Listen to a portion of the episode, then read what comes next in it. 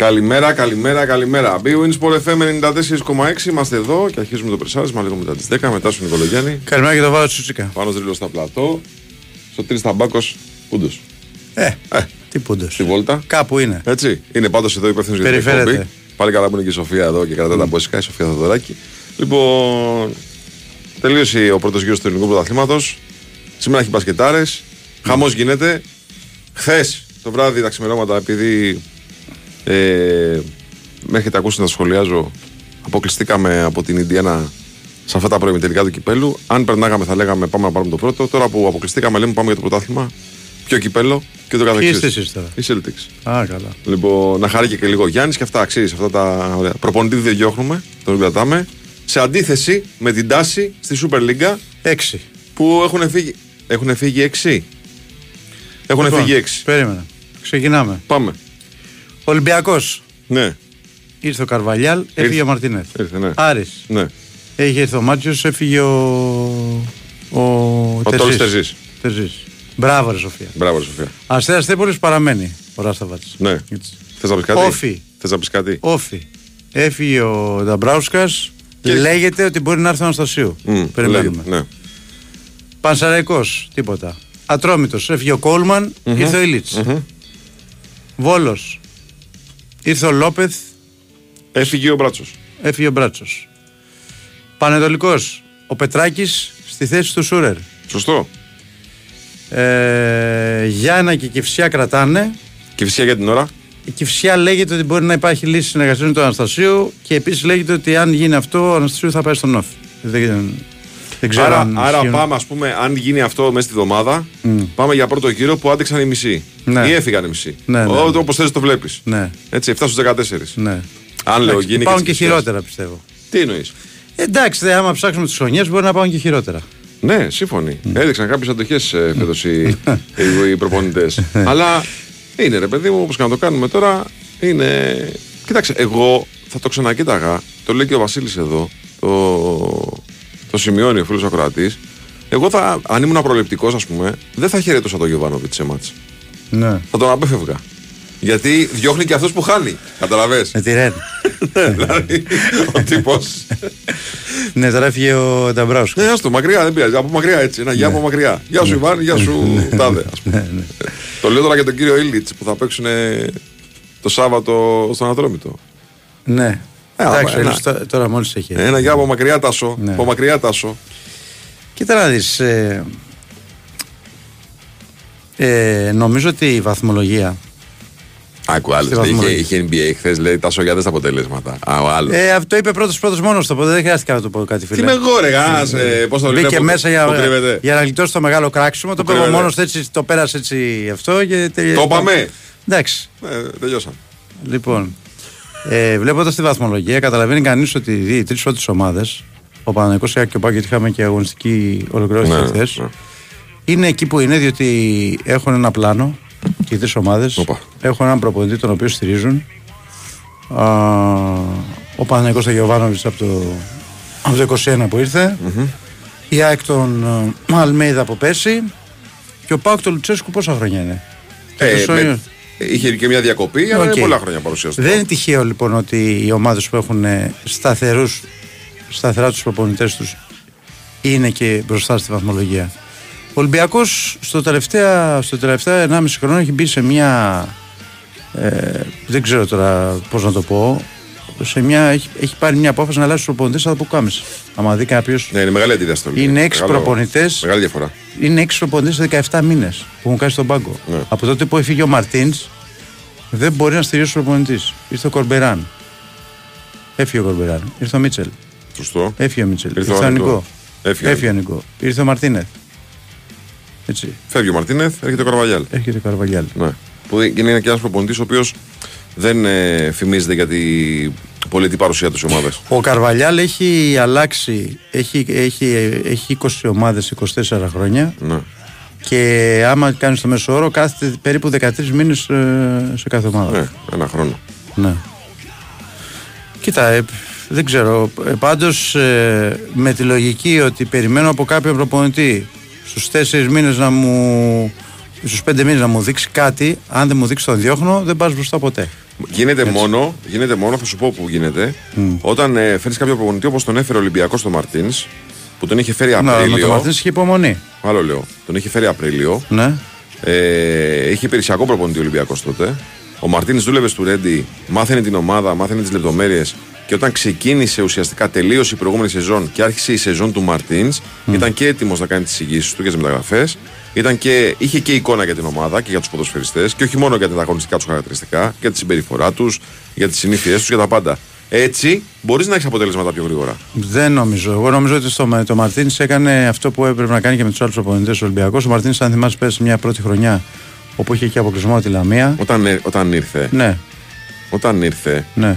Ε, ναι, βέβαια έκανε υπομονή, αλλά ναι. το ποδοσφαιρικό προϊόν που παρήγαγε ο Ολυμπιακός ναι. ήταν καλό. Ναι, το ξέρω. Άσχετα... Αλλά εδώ, εδώ όμως δεν, δεν προλάβαμε να μάθουμε το Μάρτιν Ναι. Θα μου πεις τώρα, όταν έχει δεχθεί 4 γκολ από τον ΠΑΟΚ και 5 γκολ από τη Φράιμπουργκ, ε, δεν είναι εύκολο να υπάρχει και ανοχή. Ε, εντάξει, οκ. Okay. Έτσι όμως, δηλαδή τι θα γίνει. Άμα, δηλαδή ο Κορμπεράν, ο Κορμπεράν λέω, άμα ο Καρβαλιάλ τώρα χάσει κάποιο ντέρμπι με τρία γκολ, δεν πάει και με αυτόν θέμα να δεν Ξέρω, δεν ξέρω. Δεν, δεν ξέρω, δεν, δεν ξέρω. Δεν ξέρω. Δεν, εγώ βλέπω ότι, ε, ε, ότι σε αυτή τη λογική που έχει μπει ο Ολυμπιακός το τελευταίο 1,5 χρόνο δεν μπορεί να στερήσει ο προπονητής και δεν μπορεί έτσι ένας προπονητής να δουλέψει με, τη, με, το, με την πίεση ότι πρέπει να έχει άμεσα αποτελέσματα. Πώς να έχει άμεσα αποτελέσματα ο προπονητής που έχετε σε μια ομάδα που δεν ξέρει πρόσωπα και πράγματα. Εντάξει, ο Καρβαλιάλ έχει το παρελθόν στο Αστέρια Τρίπολης, αλλά αυτό δεν σημαίνει ότι ξέρει και πολύ καλά το τι ναι. γίνεται. Ναι. Ε, Όπως και αλλάζει και τεχνικό διευθυντή ο Ολυμπιακός επί της ουσίας. Προφανώς, ναι. ναι. Ε, Χθες ήρθε ο κύριος Σάλβε. Ναι. Οπότε, ναι, λογικά αυτός θα τρέχει την ομάδα. Ναι, ναι. Ε, από την Κρήτη μας ενημερώνουν φίλοι ακροατές mm. ότι παίζει και υποψηφιότητα του Μιλόγεβιτς. Ο Μιλόγεβιτς έφυγε, έφυγε χθες από τον Απόλυνα Λεμεσού. Ναι, δεν το αποκλείω. Εγώ σου λέω ότι άκουσα χθες τι ναι, λέγεται. Ναι, ναι, ναι, ναι. Τώρα θα δούμε, παιδιά. Είναι ακόμα η μέρα. Είναι, είναι μικρή ακόμα η μέρα. Τα μάτια που χθες; Εντάξει, ο Πάοκ απέδειξε ότι είναι σε τρομερή κατάσταση. Ε, για πλάκα την κέρδισε τη Λαμία. Ε, η ΑΕΚ ε, χρειάστηκε το Βίντα, ο οποίος έδωσε τη λύση από ένα κόρνερ για να κερδίσει τον Άρη. Ο Άρης εντάξει ήταν μαχητικός, το πάλεψε. Προσεκτικός ήταν. Αλλά ήταν πολύ ανεμικός στην επίθεση. Δηλαδή είχε σε, σε τραγική μέρα το Μωρόν. Ναι, έβγαινε με λίγους παίκτες μπροστά. Ναι, καλά. Ο Μωρόν πάντως ήταν ε, ο χειρότερος παίκτης του γηπέδου. Mm. Έχανε τα κοντρόλ, δεν μπορούσε να υποδεχτεί την μπάλα. Δηλαδή έμοιαζε ο, ο Άρης να παίζει με 10. Λέω για τον παίκτη ο οποίος είναι. Η... Αυτό που ξεχωρίζει τον Άρη. Ο παίκτης που ξεχωρίζει τον Άρη. Ήταν σε τραγική μέρα και αυτό φάνηκε και ο Άρης ήταν πολύ ανεμικός επιθετικά. Δηλαδή έκανε κάποιες φάσεις αλλά είχε πολύ κακές ε, επιλογές στο τελείωμα των φάσεων και έφτασε η ΑΕΚ σε μια νίκη όπου χωρίς να κάνει πολλές φάσεις και η ΑΕΚ αλλά την πήρε και αυτό μετράει, το τρίποντο. Μια σημείωση από το φίλο του Βασίλη που λέει ότι δεν ξέρω ποιος περίμενε να στηρίξει ο Ολυμπιακός στον προπονητή του. Mm. Αν θυμάστε, λέει δεν ήταν καν στις πρώτες επιλογές του. Πρώτες πέντε, λέει ο Βασίλης. Εγώ δεν θυμάμαι αυτό πρόχειρα. Θυμάμαι πάντως αλλά... ότι ένας Αργεντίνος ήταν μπροστά, ο Μαρτίνες. Ναι, okay. ε, έφτασε σε αυτόν λέγεται δεν έκατσαν οι άλλοι, όχι γιατί τον ήθελε πολύ, επειδή εξυπηρετούσε το πλάνο του. Ε, Βασίλη, τώρα ναι, όμως την κάνει την επιλογή. Έτσι. Την καλημέρα μας στον Δημήτρη, ο οποίος είναι πάντα εδώ πιστός και μας ακούει. Ναι. Σήμερα έχει μπασκετάκια, φίλε. Ναι. Έχει, έχει πρώτα break. Έχει πρώτα break και έχει και εμβόλυμε αγωνιστικές. Όλη η Ευρώπη παίζει μπάλα. Ωραία, πάμε, λοιπόν... πάμε στο break και επιστρέφουμε. Τι κύριος έχεις γίνει;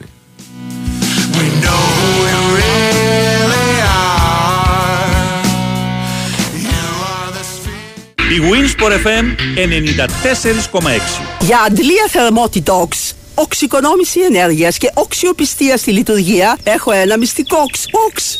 Το είπα. Αντλίες θερμότητας OX. Αθόρυβη λειτουργία, εγγυημένη απόδοση, ιδανική τιμή. OX. Προσοχή στο αξόν. A-U-X. Γράφεται με τρία γράμματα, προφέρεται με δύο και έχει λύσεις για όλους. Εντάσσεται φυσικά και στο πρόγραμμα Εξοικονομώ. Μην πω καλύτερα Οξοικονομώ. OX. Τι μια επιλογή. Περισσότερα στο oxolutions.gr Είναι απίστευτο πόσο γρήγορα τρέχει ο χρόνος. Γυρίζεις Αύγουστο από διακοπές και μέχρι να φτάσεις σπίτι έχουν φτάσει τα Χριστούγεννα και Πρωτοχρονιά. Και μαζί και ερωτήσεις από φίλους και γνωστούς. Στολίσατε! Φτιάξατε με λεβακάρονα!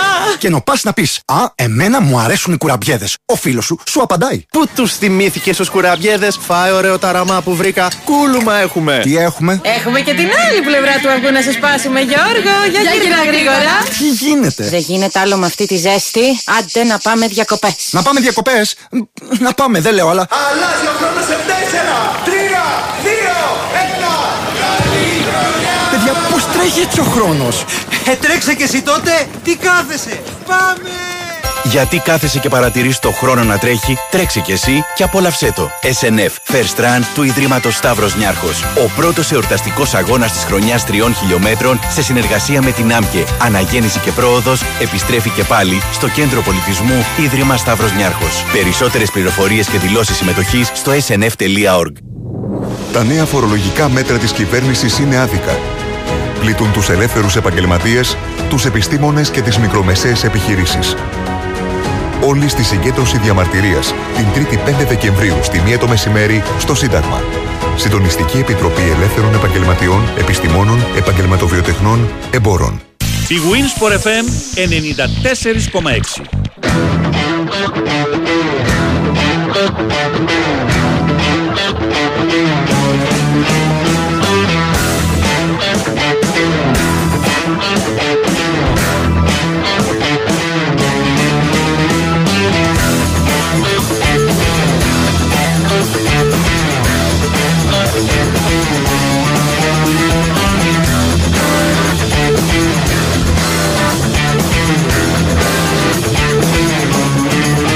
Σήμερα παίζουν οι Τσόχοι με τη Λούτον και θα κερδίσουν και θα μας σπάσουν τα νεύρα. Παίρνουμε πρωτάθλημα και αυτά. Πιστεύεις ότι θα κερδίσει; Λούτον Arsenal. Γιατί η Λούτον είναι λίγο περίεργη ομάδα.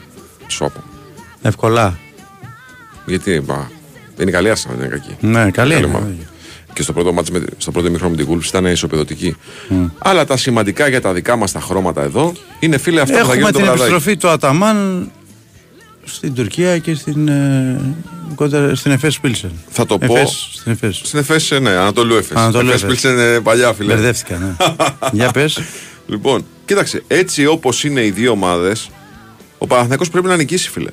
Ναι. Δεν παίζει ο Κλάιμπερν. Δεν παίζει ο Μπράιν. Καλά, το πρέπει να νικήσει ο Παναθηναϊκός. Άκου, άκου, άκου. Όχι, όχι. εντάξει, Α, τα- η αυτά τέλος. είναι τώρα- Λοιπόν, δεν παίζει ο, ο Κλάιμπερν. Δεν Ναι. παίζει ο Μπράιαν. Δεν παίζει ο Μπομπουά. Δεν παίζει ο Ζίζιτς. Μμ. Και ένας ακόμα. Εντάξει. Έχει πολλές απουσίες, φίλε και σημαντικές. Δεν έχει παίκτες όμως η Εφές. Τι πάει να πει από αυτό, πίσω. παίκτες έχει. Και ο- στον Παναθηναϊκό δεν παίζει ο Παπαπέτρου και ο Χουάντσο. Χουάντσο, ναι. ναι σημαντικές απουσίες, αλλά εδώ μιλάμε τώρα για ιδανικές συνθήκες. Ο Λάρκιν παίζει.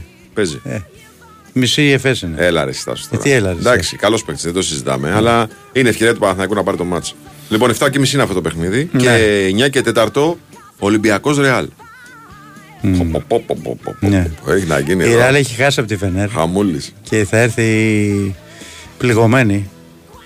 Ναι. Ε, Σούπα στο πρωτάθλημα έκανε τελείως συντήρηση. Έπαιξε με την τρίτη πεντάδα την Κυριακή. Όπως και ο Ολυμπιακός έκανε συντήρηση ε, στο δικό του το παιχνίδι. Τώρα εδώ το ζήτημα είναι πώς θα περιοριστεί ο Ταβάρες και ο Καμπάτσο από πλευράς του Ολυμπιακού για να μπορέσει ο Ολυμπιακός να φέρει το παιχνίδι εκεί που θέλει. Εντάξει, επιθετικό Και ρωταλέντε. ο Πλάις λέει είναι έξω. Ε. Και ο Πλάις είναι έξω. Και ο Βίλι. Ο Βίλι. Ναι. Ο Βίλις. Ναι. Αυτά δεν τα πες. Ε, είπα ο ένας ακόμα Ναι. είναι ο Βίλι. ο Πλάις δεν το. Εντάξει, δεν το. Μάλιστα. Πολύς Καταλάβεις, δηλαδή λέμε ότι έχουν προβλήματα ελληνικές Ναι. ομάδες. Εδώ η ΕΦΕΣ είναι αποδεκατισμένη και ο Κλάιμπερν είναι ο καλύτερος παίχτης Ναι. της ομάδας. Είναι ευκαιρία. Πρέπει να το πάρει το μάτσο. Το συζητάμε. Κοίταξε να δεις, εγώ το μάτς του Βελιγράδι δεν το είδα, γιατί παράλληλα είχαμε το μάτς της Villarreal, αλλά ήταν ένα παιχνίδι το οποίο το είχε στα χέρια το Παναθηναϊκός από ό,τι κατάλαβα. Δηλαδή Δεν έπρεπε να το υπάρχει, κερδίσει. Ναι, ναι, ναι. ναι, ναι. Ε, εντάξει, πιστεύω ότι αν, ε, επειδή είναι δεύτερο συνεχόμενο εκτός έδρας παιχνίδι, λογικά αυτή τη φορά θα- θα είναι πιο προσεκτικός. Έχω την εντύπωση ότι εκεί λίγο παρασύρθηκε ο Αταμάν από την ε, ροή του παιχνιδιού και στράγγιξε κάποιους παίχτες. Θα μπορούσε λίγο να έχει φρεσκάρει. Ναι, λίγο δεν, το ξέρω, δεν ζήτημα. έχω εικόνα. Ναι, καθόλου, ναι, ναι. δεν ξέρω τι Αλλά είναι. ήταν, το παιχνίδι ήταν πολύ καλό. Πολύ καλό. Πάρα πολύ καλό. Ναι. Ε, σήμερα υπάρχει πρέπει. Έτσι. Για μένα. Με βάση τα προβλήματα της ΕΦΕΣ. Εγώ πιστεύω πρέπει υπάρχει σε όλα τα μάτς στο ΑΚΑ. Στα εκτός έδρας πρέπει, το πρέπει είναι σχετικό. Ερώτηση κύριε Νικολογία. Πρέπει υπάρχει με την, Κύριε Άλμπα, Νικολογιάννη. με την Άλμπα εκτός. Ερώτηση, κύριε Περίμενε, Νικολογιάννη. περίμενε. Ερώτηση, ερώτηση. Με την Άλμπα υπάρχει πρέπει εκτός. Κύριε Νικολογιάννη, ερώτηση. Με τη Ρεάλ και την Παρσελώνα δεν υπάρχει πρέπει εκτός. Ναι, δεν παίζεις ούτε με τη Real ούτε με την Παρσελόνα. Α. Με την Β, Εφές δεν υπάρχει Β, πρέπει παίρνουν εκτός. σε ταξί για να πάνε στο γήπεδο. Που έχει αυτοί. πάρει η Ευρωλίγκα. Στο η ταξί Εφές. να μπουν για να πάνε στο γήπεδο. Δεν χρειάζονται πούλμαν. Ναι. Έτσι. Τόσοι που είναι. Εντάξει. Λοιπόν, λέω λοιπόν το εξής. Θέλεις να αλλάξεις βαθμολογικά επίπεδο; Ναι, ρε παιδί μου, okay, αλλά το πρέπει είναι σχετικό. Ναι. Είσαι έτοιμος να επιστρέψεις στο Final Four; Ναι, Πρέπει το να καταλαβαίνω. κερδίσεις. Το, καταλαβαίνω. Ε, το πρέπει είναι σχετικό όμως για τα εκτός έδρα παιχνίδια στην Ευρωλίγα. Ναι. Το πρέπει είναι με κεφαλαία γράμματα για όλα τα εντός. Για όλα. Καλά, δεν το συζητάμε. Μπράβο. Αλλά εδώ σου λέω είναι τέτοιες οι συνθήκες που πρέπει Από να. τη στιγμή τις λοιπόν που εκμεταλλευτείς. το πρέπει το μέσα δεν το, Ναι. δεν το Τι τήρησε θες ο να με Παναγιώτης. βάρει με την ομάδα; Περίμενε Λες λίγο. να μας ακούσει ο Νάνι και να περίμενε, χωθεί. περίμενε, όχι, όχι. από, τη Κατάλαβα, στιγμή, ρε. από τη στιγμή που το πρέπει Ναι. σε δύο παιχνίδια δεν το τήρησες στο ΑΚΑ με τη Μακάμπη και με το Ολυμπιακό. Εντάξει, ναι. Πρέπει να πάρει κάποια μάτια εκτός τα οποία είναι οριακά. Ναι, αυτό ας πούμε, ναι. Και αυτό σήμερα ναι. λέω ότι είναι ιδανικές συνθήκες. Ναι. Ιδανικές συνθήκες. Και παίζει και η ΑΕΚ με την ε, Σάσαρη, την Ιταλική ομάδα. 7.30. Ένα παιχνίδι το οποίο το θέλει η ΑΕΚ. Έχει κερδίσει την Ιταλία. Το θέλει και εδώ φυσικά για να διατηρήσει Η ΑΚΑ έχει περάσει. το φαμολογικό του πλεονέκτημα. Έχει προ- εξασφαλίσει την πρόκριση. Την πρωτιά κυνηγάει. Ε, η οποία θα τη εξασφαλίσει ουσιαστικά θα πηδήξει ένα γύρο, ρε παιδί μου. Καταλαβαίνεις. Ό- Ό,τι όπως έκανε ο Πάουκ στο conference. Μπράβο, να το λέμε έτσι ποδοσφαιρικά για να το κατανοεί και περισσότερο ο κόσμος. Ναι. ΑΕΚ Σάσαρη λοιπόν είναι το μάτ, 7 και μισή είναι το παιχνίδι αυτό. Ε, που με βάση τα καλά διαστήματα της ΑΕΚ δεν υπάρχει αντίπαλος ε, για την ε, ομάδα του Πλάθα. Το θέμα είναι να μην κολλήσει πάλι ο εγκέφαλος, να μην έχει πάλι κάνα κενό διάστημα, μπει μέσα νοθρά, φύγει ο αντίπαλος και κυνηγάει πάλι. Γιατί αυτό κάνει η ΑΕΚ στα παιχνίδια. Ναι. Και εντάξει, τη μία θα το κάνεις ε, με, την, ε, με τον Μπάουκ θα κερδίσεις. Με, τον, με τη Σάσαρη θα κερδίσεις. Με, την, ε, με τον Παναθηναϊκό θα το φέρεις στο μάτς ε, στα ίσια. Έχανε 12 πόντους. Με τον Προμηθέα την πάτησες. Άσε τώρα τις φωνές και τα υπόλοιπα. Ναι, ναι, ναι. Έπαιζες ναι. και με παντόφλες πρώτο ημίχρονο, έτσι. Ναι, δηλαδή, ναι, ναι, ναι, ναι, ναι, Είχες ναι, μείνει ναι. πολύ πίσω. Ναι, ναι, ναι, ναι. Λοιπόν, ε, μην το πάθεις σήμερα. Το ευρωπαϊκό μάτς.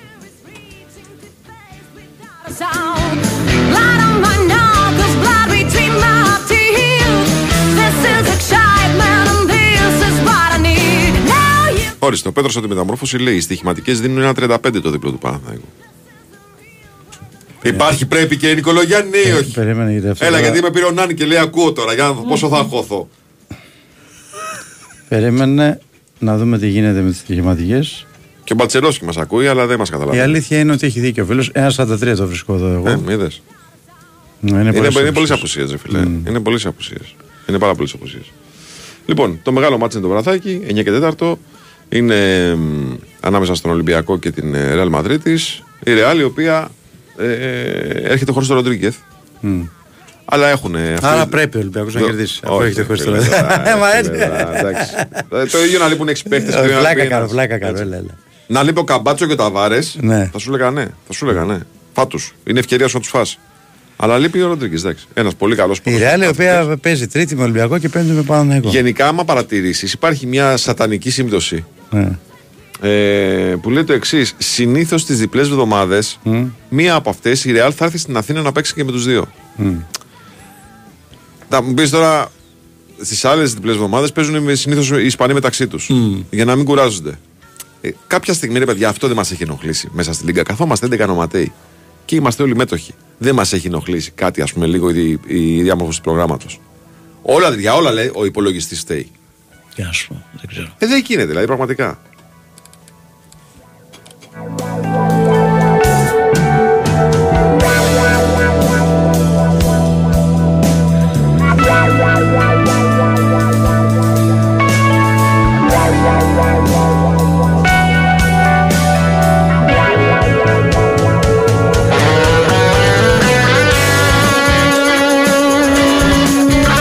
Λοιπόν, ο Βασίλης έρχεται, επιστρέφει και λέει: Θυμίζω, υποψήφοι ήταν ο Μαρτίνες της Τίγκρες, ο Αργεντίνος, με το μαλάκι του μακρύ.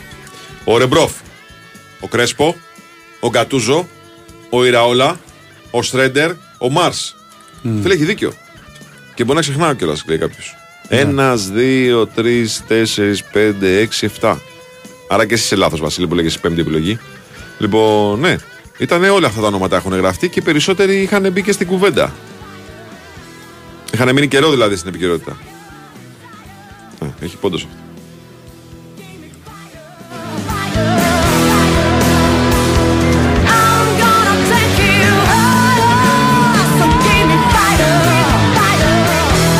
Τώρα για τους πολύ μερακλείδες που θέλουν να δουν ποδόσφαιρο πέρα από το Λούτον ε, Arsenal το βράδυ. Έχει και Wolves Berlin, είναι 15η αγωνιστική της Premier και έχει και κύπελο Γερμανίας. Ε, δεν ξέρω τώρα πόσα μάτς θα γίνουν κανονικά ή τέλος πάντων πόσα μάτς θα γίνουν με πορτοκαλί μπαλές. Γιατί ρίχνει πολύ χιόνι στη Γερμανία. Πρέπει να το έχετε στο νου σας αυτό. Έχουμε κύπελο Ιταλίας, Λάτσιο Τζένοα. Έχουμε κύπελο Ισπανίας, αλλά μην ασχοληθείτε γιατί είναι κάτι ομάδες που μοιάζουν με μοντέλα αυτοκινήτων. Ατζενέτα Γιουέ. Δεν είναι σου μοιάζει αυτό για σγιουβάκι. Ατζενέτα. Ε; Ένα ατζενέτα να πάρω μακρύ έτσι Ναι, να ναι. πάω μέχρι τη Λαμία μια βόλτα. Λοιπόν, οπότε μην ασχοληθείτε με το κύπελο Ισπανίας. Ε, και στη Γερμανία έχει παιχνίδια και καλά και λιγότερο καλά. Δηλαδή έχει και Gladbach Wolfsburg που είναι ωραίο μάτς. Έχει και Lautern Nürnberg που είναι και αυτό καλό μάτς. Έχει όμως και Homburg St. Pauli που θα κάνει περίπατο η πρωτοπόρος της δεύτερης κατηγορίας της Bundesliga.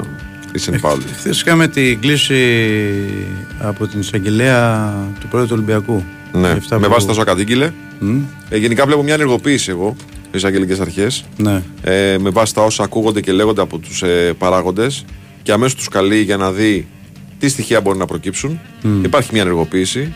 Καλό είναι αυτό, αρκεί να φτάσουμε και κάπου, ε. Επίσης είχαμε απειλές κατά του διαιτή Παπαπέτρου, όπως ο ίδιος κατήγγειλε στην αστυνομία και στην ΚΕΔ. Όπα, δεν το, το έχω Για τη χάσει. ζωή αυτό. του. Το έχω χάσει αυτό. Για τα παιδιά του και την οικογένειά του. Ναι. Το έχω ο, χάσει. ο ίδιος το κατήγγειλε στην αστυνομία και, στη, και έχει ενημερώσει και την ΚΕΔ. Θα σκοτώσουμε σένα, τα γυναίκα, το παιδί και τον πατέρα σου. Μάλιστα. Εντάξει. Ε, διαιτητή δεν ήταν ο Ο πατέρα. Παπαπέτρου, ο Παπαπέτρου διαιτής, παιδί μου. Ναι, ο πατέρας του Παπαπέτρου διαιτητή δεν ήταν. Ναι, ναι, ναι. ναι. Ε; Μμ. Σε δύσκολες εποχές. Δεν ήταν διαιτητή. Ναι. Εντάξει, τι να πούμε. Τώρα αυτά πλέον ε, όταν φτάνουν σε τέτοια σημεία καταλαβαίνεις ότι η κατάσταση είναι, έχει ξεφύγει τελείως. Ναι. Τι να πω. Να, όπως λέει και ο Δημήτρης εδώ, λέει φίλαθλο του Βόλου. Λέει ο Δημήτρης. Ναι. Τώρα αυτά παιδιά δεν είναι για μας τα συμπεράσματα. Είναι για τις αρχές. Πάντως έχουν κυκλοφορήσει βίντεο, δεν ξέρω αν τα είδες Βεβαίως. αυτά τα επεισόδια. Βεβαίως, βεβαίως, όπου βεβαίως. φαίνεται πεντακάθαρο ότι οι οπαδοί του Ολυμπιακού μπαίνουν στον αγωνιστικό χώρο, Βεβαίως, πετάνε βεβαίως. στην αστυνομία διάφορα. Δηλαδή δεν, είναι, δεν τα έδειξε Cosmote, οκ, έχει μια πολιτική. Αλλά ε, μέσα, ε, οπαδοί που ήταν μέσα από το γήπεδο έχουν αναρτήσει Ναι. βίντεο και φαίνεται ξεκάθαρα τα επεισόδια. Έτσι. Λοιπόν, είστε στην bwin για τις καθημερινές προσφορές, τα μοναδικά έπαθλα, τις ενισχυμένες αποδόσεις και τα ειδικά σε αμέτρητα πρωταθλήματα. Ρυθμιστής ΕΕΕΠ, συμμετοχή για άτομα άνω των 21. Παίξε υπεύθυνα όροι και προϋποθέσεις στο bwin.gr. Θα πάμε σε ένα break και επιστρέφουμε για το δεύτερο ημίωρο. Ναι.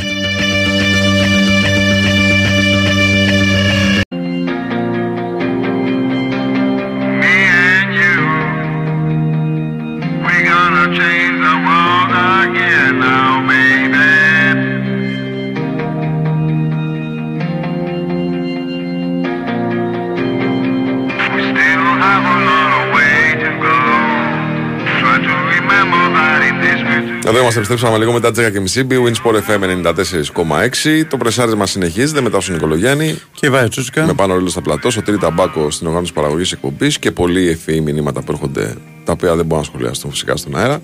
Αλλά είναι πάρα πολύ ευφυεί κάποια από τα μηνύματα που έρχονται. Λοιπόν, ε, είμαστε εδώ και συνεχίζουμε να αρχίσουμε πλέον την κουβέντα για την αγωνιστική δράση της ε, ε, χθεσινής ημέρας.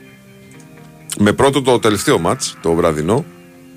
Να δούμε πώς ε, ήταν το μάτς και από μέσα αυτό το ΑΕΚ Άρης που τελείωσε με την ΑΕΚ στην πρώτη θέση, στην ε, νίκη με ένα 0 και στη δεύτερη θέση μόνη της πλέον της βαθμολογίας. Με τον Ολυμπιακό να έχει κατρακυλήσει, κατρακυλήσει τετάρτος. Ναι, βέβαια. Εντάξει. Με μικρές διαφορές. Οι διαφορές τώρα Εντάξει. είναι ε, 31-30, 29-28. Ναι, βέβαια, φίλε, πρόσεξε. Το πρόγραμμα που έχει βγάλει ο Ολυμπιακός σχέση με τους άλλους δεν έχει καμία σχέση. Το πιο δύσκολο πρόγραμμα το έχει βγάλει ο Πάοκ. Που έχει παίξει και με τους τρεις έξω. Ο Ολυμπιακός έχει παίξει. Θα σου πω αμέσως. Εσύ εννοείς; Τα εντός Ο εκτός. Ολυμπιακός έχει παίξει 8 παιχνίδια μέσα Ναι, και 5 έξω. καταλαβαίνω. Έχει διαφορά. Και ο Πάοκ έχει παίξει και τα τρία ντέρμπι εκτός. Έχει τρία μάτια στην Τούμπα. Ε, και ο Πάοκ έχει παίξει 8 μέσα.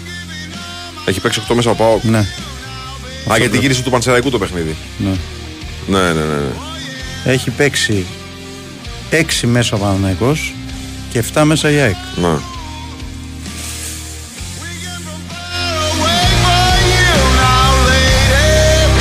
Λοιπόν, για πάμε τώρα στο Κώστα Κετζετζόγλου, ο οποίος παρακολούθησε το μάτς ε, της ΑΕΚ με τον Άρη εχθές. Να μας πει πώς κύλησε το παιχνίδι. Καλημέρα, σας, κύριε. Καλημέρα παιδιά. Γεια σου Κώστα, καλημέρα. Καλημέρα, καλημέρα. Να έχουμε ένα καλό δεύτερο γύρο εύχομαι μετά την ολοκλήρωση του, του, Του πρώτου. Ναι. Ναι. Να μην αλλάξουν οι Τώρα, βαθμολογικές ισορροπίες. μπράβο, το, ε, σου έδωσα τώρα σε κενή ευθεία. Και η πλάκα ποια ήταν, το σκεφτόμουν όταν ξεκίνησα να το πω. Αλλά ήταν αργά. Δεν μπορείς μπορούσα να το κάνεις πάρω πίσω. Μπράβο. Δεν μπορείς να κάνεις πίσω.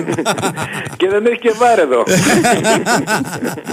Μα ήταν καθαρό παίξιμο ρε. Ναι. φίλε. Μπράβο, μπράβο. Σε έβγαλα σε κενό Η τέρμα. μπάλα τι γύρισε να- από αντίπαλο. καταλάβες. Μπράβο. Α, Ναι, σωστό και αυτό. Άστο, δεν δεν πέσω σε τίποτα.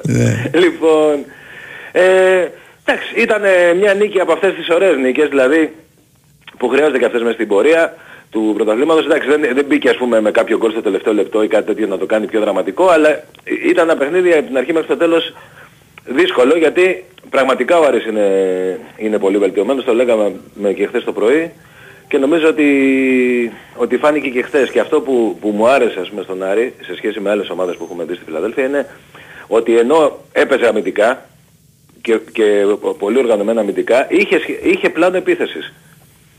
Εντάξει, του βγήκε δύο-τρεις φορές, αλλά είχε όμως ένα σταθερό πλάνο. Δηλαδή με τα άγκρα ο Ντιμπάτζο έκανε τρομερή δουλειά χθες. Δεν ξέρω αν ε, το είδατε. Και ο Ναι, Παναγίδης, ναι, και ο ναι. Παναγίδης ήταν καλός. Ο Παναγιώτης κυρίως στο πρώτο μήχρονο ήταν πάρα Ναι. πολύ. Πάρα Ε, πολύ Έσκασε καλός. μετά, έσκασε. Πάρα πολύ καλός. Θα του βγει αυτός ο Εντάξει. παίκτης του Άρη.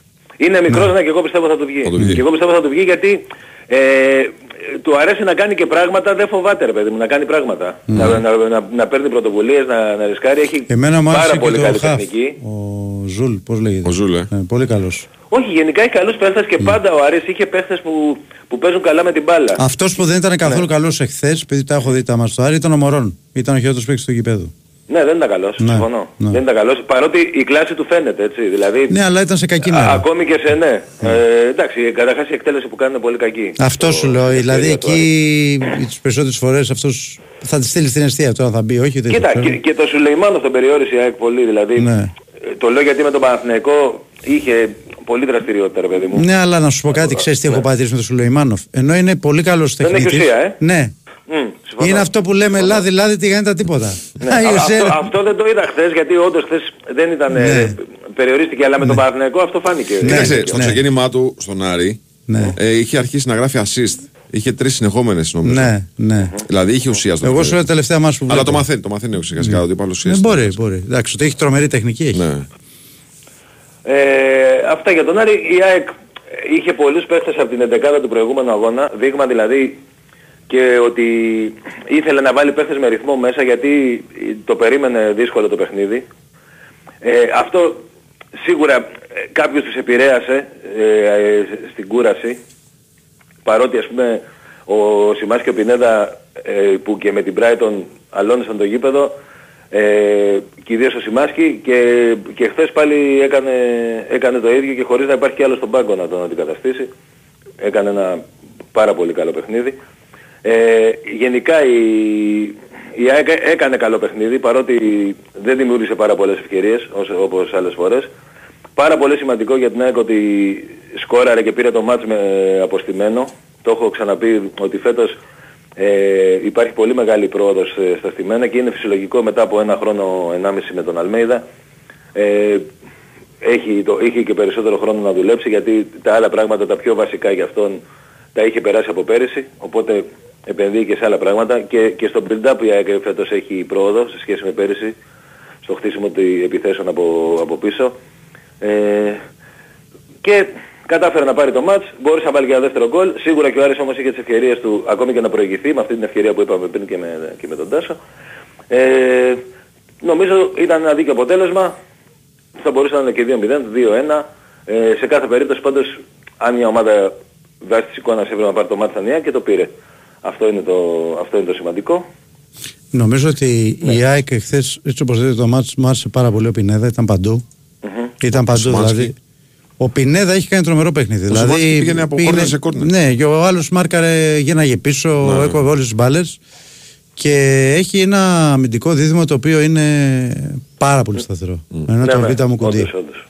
Ε, το- Ε, το Έχουν, αυτό τελει... Περιάκ είναι- έχουν είναι ταιριάξει πολύ καλά. πάρα πολύ και είναι. Ο- Ό,τι, ό,τι σου λείπει, αυτό εστιάζει Όχι, και εντάξει, εστιάζεις. ε, όχι, λέω την πραγματικότητα, ρε παιδί μου. Την αλήθεια λέω. Δεν λέω κάτι το οποίο είναι. Εντάξει, ο Βίντα τώρα είναι παίκτης κλάση τώρα, δεν είναι; Ναι, ναι. Ό- όχι, όχι, πράγματι είναι, είναι πολύ καλή. Και ο Είναι πολύ Μουκουντή, καλή Και, και ο Μου- βοηθάνε και στο σκοράρισμα. Έχει δέσει και ο Μουκουντή δίπλα του, πώς να σου πω; Ο Βίντα είναι Ναι. Όχι, αυτός το- ο παιδί μου, ο οποίος έχει την υγεία. Ο, Ο, ο Βίντα είναι ο αρχηγός που Τις λέμε. ρε παιδί ηγετικές μου, ο στρατηγός ικανότητες. της άμυνας. Εγώ θα σου πω κάτι για το Μουκουντή, το οποίο όταν είχα ακούσει, όταν είχε έρθει το παιδί εδώ στην ελλαδα είχα ακούσει μια εκπομπή του Μιχάλη του Τσόχου. Ναι. Που τον είχε διαβάσει τον παίχτη καλά. Ναι.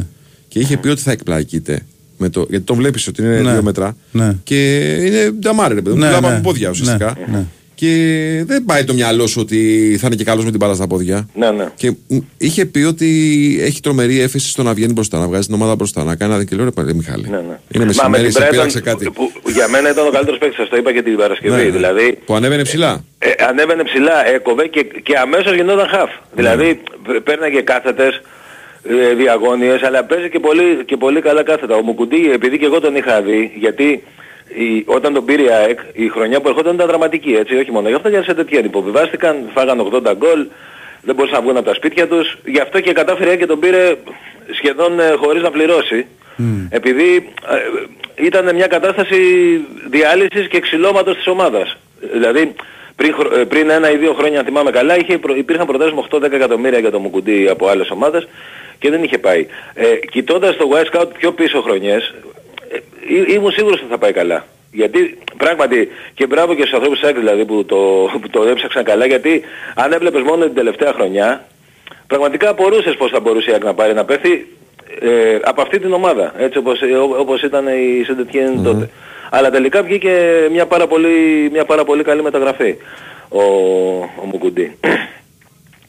Ε, αυτά, ε, εντάξει, ε, και με το πο- πολύ έτσι ωραίες σκηνές και πριν το παιχνίδι, τον, Άκη- την Άκη και τον Άρη, τη, τη, τη, δυστυχώς της ενώνει κάτι πολύ άσχημο ο θάνατος δύο νέων παιδιών. Ε, και, π- π- και πραγματικά τη, της ενώνει, δηλαδή θυμόμαστε και όταν είχε βάλει τον κόλλο Άρη στο ευρωπαϊκό του παιχνίδι την επόμενη μέρα του θανάτου του Μιχάλη που ήταν ο Πάλμα τότε στον Άρη, αλλά ήταν απόφασης της ομάδας βέβαια, όχι του Πάλμα και είχαν σηκώσει τη, τη φανέλα. Χθες κατέθεσαν στεφ, ε, στεφάνια, έπαιξε ένα πολύ συγκινητικό βίντεο πριν το παιχνίδι. Και γενικά ποτέ να μην έχουμε ξανά τέτοια, τέτοια πράγματα. Τώρα να πούμε λίγο για, τους, ε, για τραυματίες, επιστροφές και τα Για λοιπά. πες, γιατί χθες δεν Χθες- είχαμε τον χθες ο Αραούχο. Αραούχο δεν, ε, δεν ήταν στην αποστολή. Ε, ήταν για προληπτικούς λόγους, από ό,τι μας υπόθηκε κιόλας μετά το παιχνίδι. Ε, είχαμε κάνει και μια σχετική κουβέντα χθες. Ε, νομίζω ότι ο Αραούχο θα πάει για το, για το μάτς με- στο Άμστερνταμ. Ε, δεν είναι κάτι που μπορεί να του στερήσει εκείνο το παιχνίδι ε, το, επο- ε, που είναι σε φου, ε, 8 μέρες από σήμερα 9. Οπότε για, για εκεί θα πάει. Δεν νομίζω ότι και στο Αγρίνιο θα, θα υπολογίζεται. Χωρίς να, να το έχω σαν σίγουρο, να το έχει δώσει το ρεπορτάζ αυτό. Ε, πολύ ευχάριστο ότι ο Γκαρσία, όπως είχαμε πει και χθες, ξεκίνησε ουσιαστικά και, και στην επόμενη προπόνηση τώρα θα είναι κανονικά με όλη την ομάδα. Ε, ο Κάλλας και αυτό το είχαμε πει ότι εξέτησε την ποινή με την ευκαιρία και θα είναι έτοιμος για το, για το Αγρίνιο. Στην Ευρώπη δεν παίζει. Αλλά το πολύ σημαντικό είναι ο Λιβάη Γκαρσία και τώρα να δούμε μέχρι την Πέμπτη Παρασκευή τι θα γίνει με τον Γιόνσον. Αν καταφέρει και αυτός να μπει έστω το Σάββατο ε, θα είναι θα είναι πολύ σημαντικό γιατί θα έχει πολλές πιθανότητες να παίξει και στο Άμστερνταμ ή έστω να είναι στον πάγκο αν χρειαστεί να μπει σε κάποια στιγμή του, του αγώνα.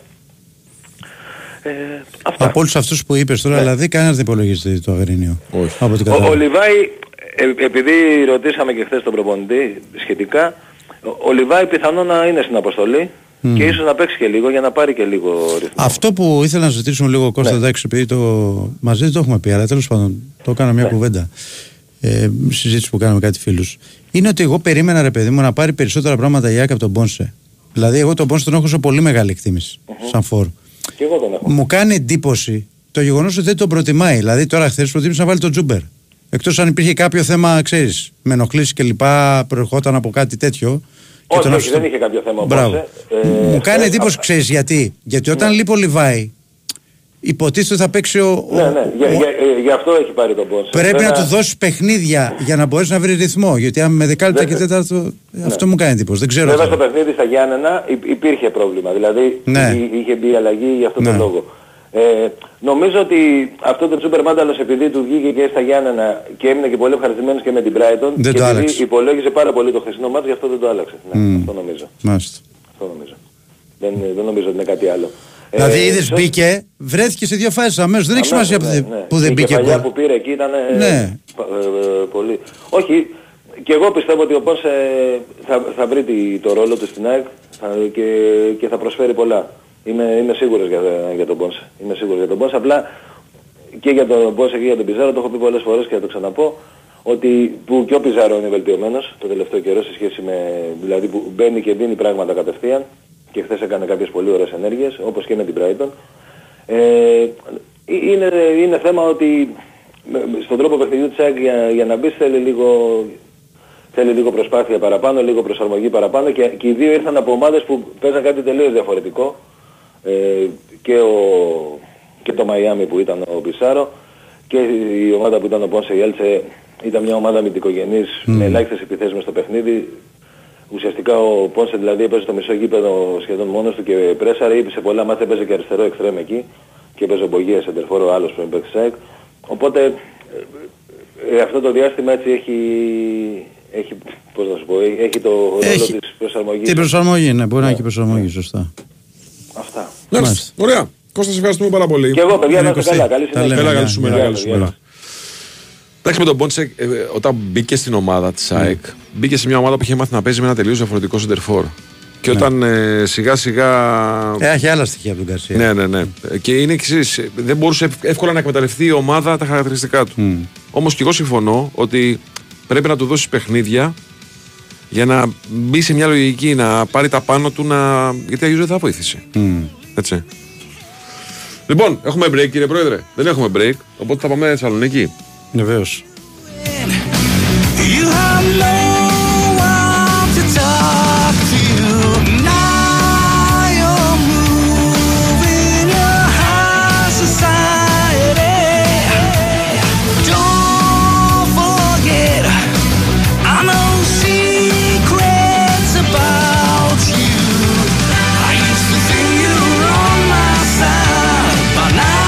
Για τον Γαλανόπουλο που ρωτάνε κάποιοι φίλοι, ο Γαλανόπουλος παιδιά είχε αποσία λόγω κάποιας ίωση, είχε χάσει κάποιε αποπονήσει, γι' αυτό δεν έπαιξε. Οπότε λογικά μέρα με την ημέρα επιστρέφει. Δεν έχει κάποιο τραυματισμό δηλαδή. Έτσι, Μια ίωση. Γι' αυτό δεν ρωτήσαμε κιόλας τον ε, Κώστα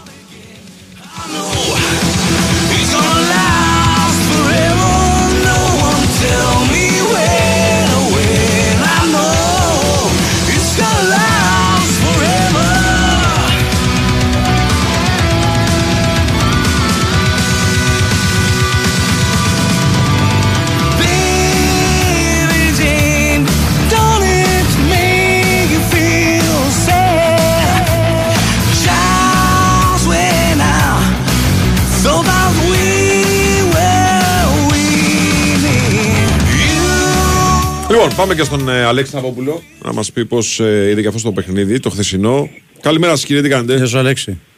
Καλημέρα, καλημέρα, παιδιά. Καλημέρα. Ήξερε καλύτερα εσύ πώς προετοίμαζε το παιχνίδι ο Μάτζιος, αν είδες αυτό το πράγμα να υλοποιείται με στον αγωνιστικό χώρο; Εκεί τα πάνω κάτω περιμέναμε ότι και πάλι θα είναι, να είναι πειθαρχημένος τακτικά, να είναι κοντά οι γραμμές του, να μην αφήνει διαδρόμους ε, στην ΑΕΚ, να υπάρχει προσήλωση δηλαδή σε αυτό το κομμάτι του ανασταλτικού και το πέτυχε νομίζω σε μεγάλο βαθμό. Με ελάχιστες εξαιρέσεις δεν κινδύνευσε σοβαρά από την, ε, από την ΑΕΚ. Μια τέτοια στιγμή αδράνειες, δεν βγήκαν εκεί τα μαρκαρίσματα και χάθηκε ο Βίντα και άνοιξε η ΑΕΚ το σκορ και τελικά εν τέλει κέρδισε και με αυτό το παιχνίδι. Αλλά έχω την αίσθηση ότι θα πρέπει να, να βρει κάποια πράγματα στο μισοπιθετικό του κομμάτι για να γίνει πιο διεκδικητικός. Ξέρεις δηλαδή δεν είχε τον τρόπο του στην επιθετική μετάβαση, δεν είχε πλουραλισμό, δεν είχε ταχύτητα. Δεν, δεν ανέβαζε πολλούς παίχτες. Δεν ανέβαζε πολλούς παίχτες, ήταν πολύ συγκρατημένος. Δηλαδή δεν πήρε ρίσκα, δεν τόλμησε πολύ, γιατί φοβήθηκε ότι αν ανοίξει το μάτσο, αν ανοίξουν οι γραμμές θα εκτεθεί στο αμυντικό του transition. Το πήγε πολύ μελετημένα και συγκρατημένα σε πολύ μεγάλο βαθμό και όταν αποφάσισε κάποια στιγμή να πάρει τα ρίσκα του, δεν πήρε καθόλου βοήθειες παιδιά από τους παίκτες που ήρθαν από τον πάγκο. Δηλαδή βλέπω αυτό τον Γκάλσον πραγματικά και αδυνατό να πιστέψω πως αυτός ο παίκτης βγήκε καλύτερος παίκτης στο τσέχικο πρωτάθλημα με τη Σπάρτα Πράγας και στην Ιαπωνία τη σεζόν 2021-2022. Ε, ενώ στις προπονήσεις αυτό που μαθαίνω είναι ότι και τα τελειώματά του είναι εξαιρετικά και η παρουσία του είναι σαφώς πολύ καλύτερη από αυτή που μας βγάζει όταν μπαίνει μέσα στο, μέσα στο γήπεδο. Δεν ξέρω τι πραγματικά συμβαίνει. Μάλλον πνευματικό είναι το ζήτημα, ψυχολογικό δεν μπορώ να, να το εκτιμήσω, να το αξιολογήσω διαφορετικά, αλλά η αλήθεια είναι ότι υπάρχει ένας σοβαρότατος πλέον προβληματισμός για το, για το Σουηδό, ο οποίος δεν ξέρω πώς θα εξελιχθεί, παιδιά. Ναι. Ε, για, γιατί... Δηλαδή βλέπεις και ε, πέρα διαζύγιο, από- βλέπεις και διαζύγιο εσύ μπροστά, ε; δεν ξέρω, μπο- μπορεί, δηλαδή μπορεί να τεθεί ζήτημα και επίσης θέτω, θέτω και, ένα, και ένα ζήτημα τώρα εδώ πέρα και κρατήστε το. Ο Κάλσον εκπροσωπείται από τον ίδιο μάνατζερ που έχει το ΣΕΙΝΤΕ, τη βασική επιλογή του Άρη, τον παίκτη του Σασουόλο. Μμμ. Ε, εδώ τώρα κάτι, κάτι πρέπει να γίνει προφανώς ή κάτι έχουν στο μυαλό τους οι άνθρωποι του Άρη αν έχουν. Αλλά είναι η αλήθεια ότι είναι πολύ χαμηλές οι πίσεις του, δεν το, δεν το συζητάω, ε, δεν βοήθησε καθόλου. Σαμόρα Επίσης απο- απέδειξε χθες το πόσο επιπόλαιος είναι, το πόσο ανώριμος είναι πνευματικά στις φάσεις που έκανε, ενώ δεν του λείπει η διάθεση και η προσπάθεια. Γενικότερα δείχνει ακόμη να μην έχει προσαρμοστεί στα, στα δεδομένα και τις απαιτήσεις. Ε, παίζει έτσι ένα αυτό το ποδόσφαιρο, αυτό το, το να χαρούμε περισσότερο το άθλημα και όχι να πειθαρχήσουμε τακτικά ή να παίξουμε για την ομάδα και αυτό είναι ένα πολύ μεγάλο ζήτημα. Και είναι και το στίχημα φυσικά, το έχει πει ο προπονητής για το Σαμόρα, πώς θα τον, πώς θα τον φέρει στα ίσα το, το, το πιτσιρικά όπως έγινε και με τον Πάλμα όταν είχε έρθει τότε στον, στον Άρη γιατί είναι δύο πανομοιότυπες ε, περιπτώσεις. Πάντως η αλήθεια είναι ότι επειδή χθες το μάτς νομίζω Βάη και Τάσο λειτουργήσε λίγο και σαν πρόβα κυπέλου στο μυαλό του προπονητή, γενικότερα του οργανισμού. Ο Άρης δηλαδή μετρήθηκε χθες ενώπιση των δύο πολύ σημαντικών αγώνων. Πρώτο, Α, είναι, κοντά στην πρώτο ΑΕΚ. είναι στην Αθήνα, ε. Ναι, ναι, 10 και 17 Ιανουαρίου Ναι, ναι, ναι. είναι τα, τα παιχνίδια κολλητά. Ε, νομίζω ότι ε, είδε τι πρέπει να κάνει καλύτερα. Σίγουρα πρέπει να λειτουργήσει έτσι όπως λειτούργησε σε ένα μεγάλο βαθμό στο αμυντικό του κομμάτι. Ε, και να πούμε ότι ε, ο Ζουλ βρίσκει τις προσαρμογές του, δεν ήταν εξαιρετικός. Βοήθησε και ο Τζούρασεκ που ήταν η επιλογή του αντί του Βερστράτε. Δεν μπορείς να πεις ότι ήταν κακός ο Κροάτης. Ε, ε, αλλά πρέπει να βρει σίγουρα τρόπο να γίνει πιο διεκδικητικός και πιο, και πιο απειλητικός. Και επιτέλους, παιδιά, να πάρει ένα φόρο να ξεκουράσει το, το μωρόν. Ε, νομίζω θα πεθάνει κάποια στιγμή στο, στο γήπεδο. Εχθές του βγήκε. Ε, Του βγήκε. Εχθές ήταν, ήταν σαν να έπαιζε με 10 ο Άρης. Ναι, ναι, δεν, δεν γίνεται. Αυτό το πράγμα τώρα είναι αδιανόητο να συμβαίνει. Δεν υπάρχει σε καμία ομάδα στον κόσμο, μέχρι και σε, μέχρι και σε ομάδες χωροτεχνικής κατηγορίας υπάρχουν ε, δύο και τρεις φόρες. Δεν μπορεί ο Άρης τώρα να παίζει με το μωρόν μέχρι εξαντλήσεως των αποθεμάτων. Δεν, ε, δηλαδή πρέπει κάποια στιγμή να ξεκουραστεί. Και αυτή νομίζω πρέπει να είναι και είναι η βασική προτεραιότητα των ανθρώπων του Άρη. Δύο είναι τα γραφικά, ένας στη θέση του Φορ και ένας αριστερός, ε, αριστερός winger. Γιατί βγήκαν και προβληματάκια χθες και ο Νταρίντα και ο Τζούρασε και ο Παναγίδης έφυγαν τραυματίες. Ε, ο Παναγίδης θα κάνει μάλιστα μαγνητική σε λίγη ώρα με την επιστροφή της ομάδας της Θεσσαλονίκης. Ελπίζω ο μικρός να Γάμπα, μην έχει γάμπα πάθει. έπιανε, ε. Γάμπα έπιανε. Ναι, να μην, να μην πάθει κάποια ζημιά. Σήμερα ήταν καλύτερα βέβαια το πρωί. Ε, μήπως έχει αποφύγει τα χειρότερα δηλαδή. Αλλά όπως και να έχει βγήκαν και κάποια προβληματάκια. Χθες συμπλήρωσε και κάρτες ο Νταρίντα, ε, ο οποίος και αυτός δεν είναι καλά. Ε, Αυτός δεν είναι καλά από το ξεκίνημα της σεζόν. Ναι, ο- είναι, δε- δεν έχει ξεκινήσει ακόμα τη σεζόν γι' αυτόν. Ναι, ναι. Ε, θα δούμε πώς θα εξελιχθούν εν ώψη του παιχνιδιού με τον Όφη που παίζει ο Άρης πάλι Δευτέρα ε, 6 ώρα το, το απόγευμα. Επιστρέφει βέβαια ο Φερστράτε, ο οποίος εξέτησε την ποινή του, αλλά τώρα πρέπει να αποφασίσει ο προπονητής του Άρη που θα δηλώσει τον, α, τον Ταρίντα. Ναι. Με τον Όφη που παίζει; Ε, τώρα έχει δύο συνεχόμενα εντός Μέσα, με ναι, Όφη μέσα, και, ναι, μέσα. και Λαμία. Ναι. Και Λαμία ναι. Οπότε υπάρχει και ένα σχετικό πρέπει εδώ, ε. 100% σε αυτά τα δύο υπάρχει πρέπει γιατί ο Άρης αυτή τη στιγμή ξεκάθαρα φαίνεται ότι είναι η πέμπτη ομάδα του πρωταθλήματος. Φαίνεται ότι έχει πάρει έναν αέρα ότι δύσκολα θα απειληθεί ε, αν δεν δώσει ο ίδιος δικαιώματα για την πέμπτη θέση. Το ζήτημα είναι μπορεί να κοιτάξει προς τα πάνω. Ήδη με το τέλος του πρώτου γύρου είναι στο μείον 8 από την τέταρτη θέση. Ναι, και η τέταρτη θέση είναι αυτή που δίνει το τελευταίο εισιτήριο του από το ευρωπαϊκό, Γιατί, έτσι. γιατί, γιατί η πέμπτη δεν σου δίνει τίποτα παρά ένα φιλικό χτύπημα στην πλάτη. Εκτός αν πάρεις το Και- κύπελο, φίλε. Εντάξει, όχι, γι' αυτό λέω ότι Ναι. α, αυτό το μάτς χθες λειτουργήσε ως πρόβα κυπέλου. Τα Ναι. δύο μάτς εκείνα είναι όλα τα λεφτά για, το, για τον Άρη απέναντι στην ΑΕΚ. Εκεί πρέπει να είναι καλύτερος, εκεί πρέπει να είναι πιο προετοιμασμένος και για μένα επειδή τα μάτς γίνονται έτσι όπως έγινε τώρα ε, Γενάρη έτσι, με, με τη μετάθεσή τους θα πρέπει να πάει και πιο γεμάτος. Να έχει φέρει κάνα δύο παίκτες μέχρι τότε. Μμμ. Να έχει περισσότερες επιλογές. Σωστό. Ωραία. Αλέξη, ευχαριστούμε πάρα πολύ. Έγινε Αλέξη. καλά, καλή μέρα. Καλή σου λέμε, μέρα, γεια, καλή σου γεια. μέρα. Καλή σου μέρα. Λοιπόν, εγώ να σας πω ότι παίζει την BWIN για τις κορυφαίες επιβραβεύσεις στο ατελείο, το live streaming και το build a bet που συνδυάζεις πολλές επιλογές από τον ίδιο αγώνα σε ένα στοίχημα. Ρυθμιστή σε ΕΠ, συμμετοχή για άτομα άνω των 21 ετών. Παίξει υπεύθυνα όροι και προποθέσει στο bwin.gr και μόλις επιστρέψουμε δεν θα έχουμε μόνο ρεπορτάζ ε, καυτό. Θα έχουμε και προσκλησούλες για ένα sold out παιχνίδι. Παναθηναϊκός Ρεάλ. Μάλιστα. Πολύ Έτσι, ωραία. την Πέμπτη. Λοιπόν, θα σας πω λεπτομέρειες μόλις γυρίσουμε.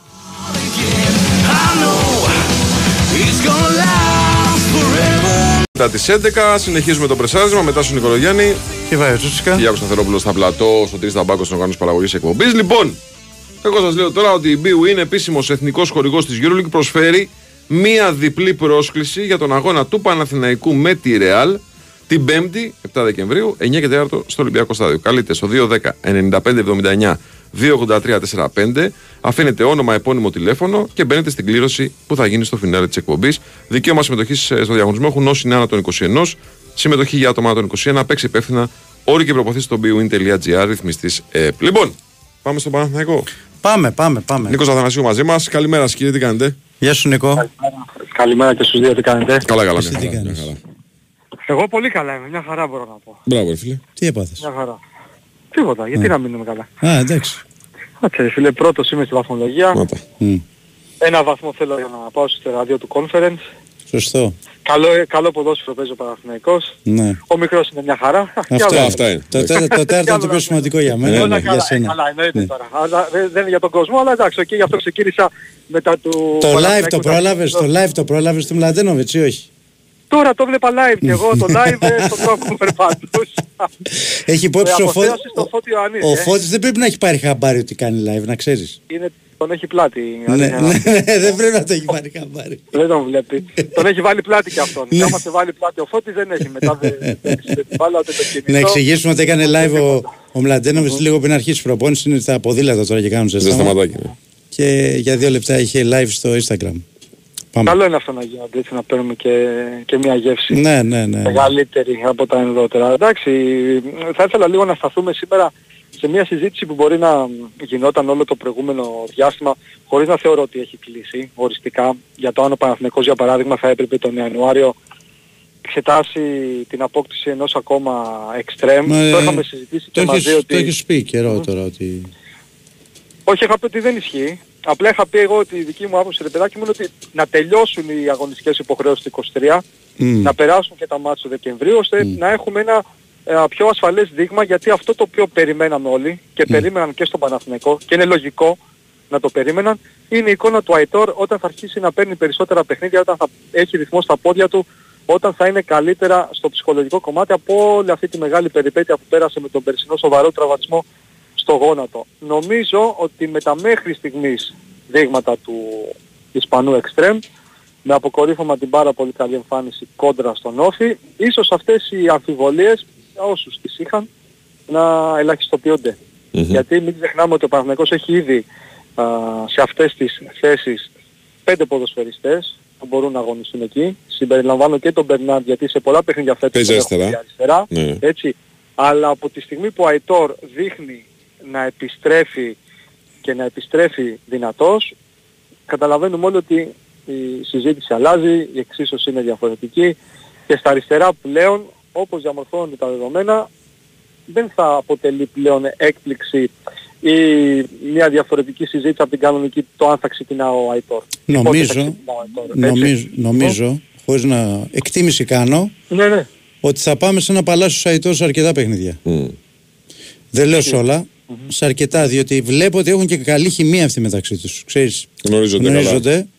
Λάβε υπόψη ότι έχεις και το Μαντσίνη, λάβε υπόψη ότι έχεις το Βέρμπιτς και τον Μπερνάρ.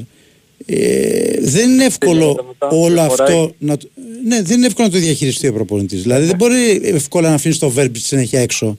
Κανένας προπονητής, έτσι. Όχι Ε, μόνος ο- κανένας προπονητής. Αυτό που λες, κανένας. Δεν Ναι, γίνεται. δεν γίνεται τώρα. Δηλαδή ο Βέρμπιτ είναι και εκτός ευρωπαϊκής λίστας. Θα πει κάποιος, ναι, αλλά δεν έχει κάνει τίποτα, πώς να μην τον αφήνει; Ωραία. Ωραία τα λέμε εμείς απ' έξω. Α πάει κάποιος να κάτσει στον πάγκο, να δει τι ωραία είναι στα αποδητήρια όταν αφήνει ένα τέτοιο όνομα συνέχεια εκτός ε, αγώνα. Τάσο, ναι. ξέρεις τι γίνεται; Αυτό το τρίμηνο το Ναι. οποίο θα ακολουθήσει, το έχει τρίμηνο, δύο-δυόμισι μήνες, Ναι. από την 14η Δεκεμβρίου στο παιχνίδι με τη Μακάμπι Χάιφα. Εάν όλα πάνε καλά και ο Παναθηναϊκός προκληθεί, το επόμενο μάτς ευρωπαϊκό νομίζω είναι τέλη Φεβρουαρίου. Ναι, αν εκεί δεν είναι. κάνω λάθος. Εκεί είναι. Είναι Ε, μετά από δύο μήνες. Οπότε εκεί, όπου θα έχεις, με ξέρεις, την εβδομάδα του κυπέλου, ένα μάτς να προετοιμάσεις την εβδομάδα, μ, καταλαβαίνουμε όλοι ότι είναι πάρα πολύ δύσκολη η διαχείριση. Ναι. Και δεν είναι τα μάτια της Πέμπτης όπου μπορείς να βάλεις τους δύο εξτρέμ και μετά την Κυριακή να βάλεις τους άλλους δύο για παράδειγμα. για να κάνεις rotation. Εδώ πάμε σε ένα παιχνίδι την εβδομάδα. Έτσι. Και αν έχεις πέντε διαθέσιμες επιλογές και όλες είναι στην ίδια γραμμή για μένα, Mm. ποιοτικά, δεν είναι εύκολο να το Ναι. διαχειριστείς φέρνοντας ακόμα έναν ποδοσφαιριστή. Ναι. Και από εκεί και πέρα, αν ο, Αϊ- ο Αϊτόρ είναι όπως τον είδαμε για παράδειγμα κόντρα στην Κηφισιά και αν είναι αυτός ο οποίος μας έχει συνηθίσει Μμ. τα προηγούμενα χρόνια, ε, για μένα δεν υπάρχει κανένας λόγος να πάρεις παίκτη εκεί. Κοίταξε, Κατάλαβες; ε, ε, ε, αν θέλουμε να είμαστε ειλικρινείς, ο Αϊτόρ έχει πράγματα τα οποία δεν τα έχει άλλος εξτρέμου του Παναναϊκού. Αυτή είναι η πραγματικότητα. Και η κίνηση που κάνει προς τα μέσα, κυρίως όμως η τεχνική και το σκοράρισμα. Έχει τρία πράγματα τα οποία δεν τα βρίσκεις. Ο Παλάσιος έχει άλλα στοιχεία. Δεν είναι Αϊτόρ όμως. Ο Ματσίν έχει άλλα στοιχεία. Αϊτόρ δεν είναι. Οπότε αν ο Αϊτόρ παίξει κοντά σε αυτό που μπορεί, νομίζω ότι εκεί πλέον δεν θα αμφισβητείται καν η θέση του. Οπότε έχεις δίκιο. Εγώ περιμένω να δω με πολύ μεγάλο ενδιαφέρον την επιστροφή της αριστερής πτέρυγας Και με το Χουάνκα, Χουάνκαρ λες. Ναι, ναι. Αϊτόρ, Για τις το συνεργασίες. οποίο πιθανότατα Σωστό. θα το δούμε στο παιχνίδι με τον Ατρόμητο γιατί ο Μλαντένοβιτς είναι τιμωρημένος. Ναι, ναι, ναι, ναι. ναι. Έχει δηλωθεί να εκτίσει. Ναι. Ο Αϊτόρ πάει σφαίρα, Ναι. οπότε δύσκολα τον βγάζεις έξω από την ενδεκάδα και να υπενθυμίσω εγώ ότι στο περσινό φοβερό ξεκίνημα του Παναθηναϊκού στον πρώτο γύρο και στην πρώτη σεζόν του Γιωβάνοβιτς αυτή η αριστερή πλευρά Χουάνκαρ Αϊτόρ ήταν η μεγάλη δύναμη του Παναθηναϊκού. Ναι, ναι. Και όταν ο Αϊτόρ τραυματίστηκε χάθηκε πολύ μεγάλο κομμάτι από τη δύναμη του Χουάνκαρ και της αριστερής πτέρυγας του Παναθηναϊκού. Γιατί αυτό το οποίο εξυπηρετεί ο Αϊτόρ στο σχέδιο του Γιωβάνοβιτς, καλός ή κακός, εντάξει, διαφορετικές ε, απαιτήσεις, αγωνιστικές εννοώ, έτσι, πάνω στο χορτάρι, αυτό το οποίο κάνει ο Αϊτόρ μπαίνοντας ανάμεσα στις γραμμές, σε αυτόν τον ρόλο που έχει, τον, που παίζει πιο κεντρικά, παίρνει την μπάλα, γυρίζει, μπορεί να συνδυαστεί με τον Χουάνκαρ, να πατήσει την περιοχή, να παίξει κάθετα, να ανοίξει το παιχνίδι, μπορεί να σου κάνει 100 πράγματα. Αυτό δεν το κάνει κανένας άλλος. Ναι. Γιατί ο Αϊτόρ πρώτα και κύρια διαβάζει άριστα αυτό το χώρο και θυμόμαστε όλη την εξαιρετική συνεργασία που έχει με τον Χουάνκαρ, οπότε από αυτό το δίδυμο νομίζω ο Παναθηναϊκός μπορεί να ισχυροποιηθεί ακόμα περισσότερο Ναι. Στο δημιουργικό του κομμάτι και να πάρει και μεγαλύτερη ασφάλεια αμυντικά με την επιστροφή του Χουάνκαρ στο αρχικό σχήμα γιατί όπως και να το κάνουμε ο Ισπανός αμυντικά σε σχέση με τον Μλαντένοβιτς Είναι καλύτερος. είναι πιο σταθερός, Ναι, ναι, σου ναι. προσφέρει μεγαλύτερη ασφάλεια α, και είναι πιο συνεπής Μμ. σε κάθε περίπτωση. Ναι. Έτσι. Οπότε να δούμε όπως φέρονται τα πράγματα, να μην το ματιάσω, ότι ο Αϊτόρ πιθανότατα θα αποτελέσει μια, να το πούμε έτσι, πολύ δυνατή εσωτερική μεταγραφή για τον, ε, τον Παναθηναϊκός στο επόμενο, στο επόμενο διάστημα. Από εκεί Έχετε, και πέρα, έχετε την ε, κατάλληλη στιγμή. Έχετε την κατάλληλη στιγμή. Ναι. Τώρα που... πραγματικά. Χρειάστηκε το Πραγματικά χρόνο είναι. του βέβαια. Έτσι. Εντάξει, χρειάστηκε ρε να φίλε, πάρει κάποια προφανώς λεπτά είναι, συμμετοχή. προφανώς είναι. Χρειάστηκε να το βάλει ο προπονητής ακόμα και σε κάποια παιχνίδια τα οποία δεν φαίνονταν καλό και λέγαμε πολλοί. Λέγαν και λέγαμε. Μα γιατί τον βάζει από τη στιγμή που δεν παίζει καλά; Τον βάζει Γιατί το να, χρειάζεται. για να βρει ρυθμό. Διότι αν, αν ένα παίκτη δεν τον βάζει καθόλου, πώς θα, πώς θα βρει ρυθμό; Θα κάνει. Δεν θα δύο- γίνει ποτέ καλά. Μπράβο, μπράβο. θα κάνει Ε, ναι. ένα, δύο, τρία άσχημα παιχνίδια, αλλά θα, θα βρει το ρυθμό του. Αυτή είναι η Μπορεί ξέρεις τι γίνεται. Ε, απλά ε, νομίζουμε ότι τα πράγματα στο, στην κανονική ζωή και στο κανονικό ποδόσφαιρο είναι λίγο σαν το PlayStation ή σαν το Football Manager. Ναι. Ε, πατάς ένα κουμπί και το παιδί που ήταν 10 μήνες έξω, που ψυχολογικά δεν είναι και από τους πιο ισχυρούς χαρακτήρες, θέλει τον τάντεμά του, να το πω έτσι, Ισχύει, ναι, γενικά. σωστό. Ναι, νομίζω ότι με ένα κουμπί θα γυρίσει ο Αϊτόρ και στο πρώτο παιχνίδι που θα παίξει θα πετάει. Δεν είναι έτσι. Αυτά τα πράγματα θέλουν χρόνο γιατί πάνω απ' όλα μιλάμε για ανθρώπους. Ναι. Αλλά φαινόταν και φαίνεται ότι ο προπονητής ήξερε καλύτερα από όλους μας. Αυτή είναι η πραγματικότητα. Ναι. Για το... Ωραία για τον θέματα Αϊτόρ. βάλεις στην κουβέντα μας σήμερα. Ωραία θέματα βάλεις στην κουβέντα σήμερα. Σε ευχαριστώ φίλε μου, ναι, σε καλά. Είδες Ναι. αν δεν έχει τίποτα. Όχι, Αν δεν γιατί έχει τίποτα. πρέπει να τα συζητάμε για αυτά για να καταλαβαίνουμε καμιά φορά, ρε παιδί μου, και το τι, ποια, ποιος είναι ο διτός ρόλο. Και όχι μόνο διτός, και τριπλός και πενταπλός και δεκαπλός ενός ανθρώπου που διαχειρίζεται ανθρώπινο προσωπικό και εξελίσσει ή προσπαθεί να εξελίξει μια ομάδα μέσα στη σεζόν, έτσι. Είναι και το αποτέλεσμα φυσικά από το αρχικό στόχος, αλλά είναι και κάποια άλλα πράγματα τα οποία έρχονται από πίσω που, οκ, πρέπει να τα βλέπουμε, πρέπει να τα παρατηρούμε όταν μας δίνεται ο χρόνος. Μμμ. Νομίζω ότι η καταλαβαίνω. δουλειά του, προ- του προπονητή σε αυτό το επίπεδο και γι' αυτό οι άνθρωποι πληρώνονται τόσο ακριβά μπορεί να είναι από τις πιο δύσκολες δουλειές όσον αφορά τη διαχείριση, αυτό που είπες, του ανθρωπίνου δυναμικού, πάρα πολύ δύσκολη δουλειά. Ναι, Ναι. βέβαια. Και πόσο μάλλον σε ένα Παναθηναϊκό, ο οποίος έχει 25, ξέρω, 27 ποδοσφαιριστές στο ρόστερ και 20, ή 18, 20, είναι πρώτης γραμμής. Ναι. Πέρσι ήταν πολύ πιο Υπάρχει- εύκολο. Φέτος είναι Πέρσι πολύ ήταν πιο πολύ δύσκολο. αλλά και Ναι. πρόπερσι ακόμα πιο εύκολο. Ναι. Φέτος είναι πολύ πιο Και- δύσκολο. Και η φοβερή διαχείριση φαίνεται από το ζήτημα κάτω από τα δοκάρια. Στην Ναι. αξιοποίηση του Λοντίγκιν χωρίς να επηρεαστεί το σύνολο, χωρίς να γκρινιάξει ο, ο Μπρινιόλη χωρίς να χάσεις το Λοντίγκιν μέσα στη σεζόν, με το Λοντίγκιν να σου δίνει πράγματα και εκεί φαίνεται η εξαιρετική δουλειά του προπονητή τερματοφυλάκων του Γιώργου του Μουντάκη που έχει και είχε τον Γιούρι έτοιμο, ο οποίος εμφανίζεται έτοιμο σε κάθε παιχνίδι και γενικά ο Παναθηναϊκός φαίνεται αυτή τη στιγμή να είναι σε ένα καλό φεγγάρι το οποίο βέβαια προφανώς θα πρέπει να το συνεχίσει μέσα στο Δεκέμβριο και να βγάλει το 2023 α, μόνο με νίκες. Ωραία. Μία μικρή, μία μικρή παρενθεσούλα μου επιτρέπετε έτσι αυτά τα σχόλια που κάνω στο ναι, τέλος. Ναι, ναι, έχει κάνει δική του στήλη. Ναι, ναι, ναι, δικό μου. Ναι. Με τον Νίκο θα σου πρέπει να κάνουμε και φιλεράκι. Με τα μάτια του Τα 30, τα 30 δευτερόλεπτα Παρακαλώ, του, ε, παρακαλώ. ε, παραπώνων. Ναι. Δεν μπορώ να καταλάβω γιατί ο Όφη έδιωξε τον Δαμπράουσκας. Ούτε εγώ. Πραγματικά Ούτε εγώ. όταν προσλαμβάνεις έναν προπονητή ο οποίος έχει προκαλέσει τεράστια πρόοδο σε αυτόν τον ποδοσφαιρικό οργανισμό δεν αξίζει να στηριχθεί μετά από έξι άσχημα αποτελέσματα. Και οι προπονητές στην Ελλάδα στηρίζονται μόνο όταν πηγαίνουν καλά. Όταν πηγαίνουν άσχημα τι γίνεται, τους αλλάζουμε. Και όλα αυτά που έχουν προηγηθεί τι κάνουμε, τα πετάμε στα σκουπίδια. Ε, και στο μάλλον. τέλος της ημέρας ο ΟΦΗ τι θα έπρεπε να είναι σε αυτή τη στιγμή στην Και βαθμολογία; ΟΦΗ ξέρεις, έχει και μια διοίκηση που δεν το κάνει αυτό.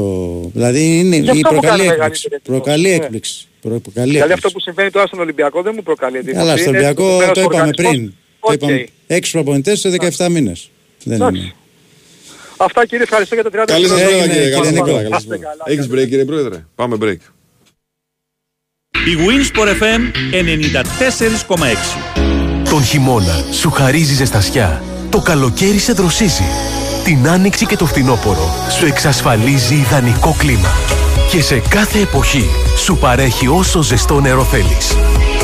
Αντλίες θερμότητας Mitsubishi Electric. Θέρμανση, ψήξη και ζεστό νερό όλα σε ένα.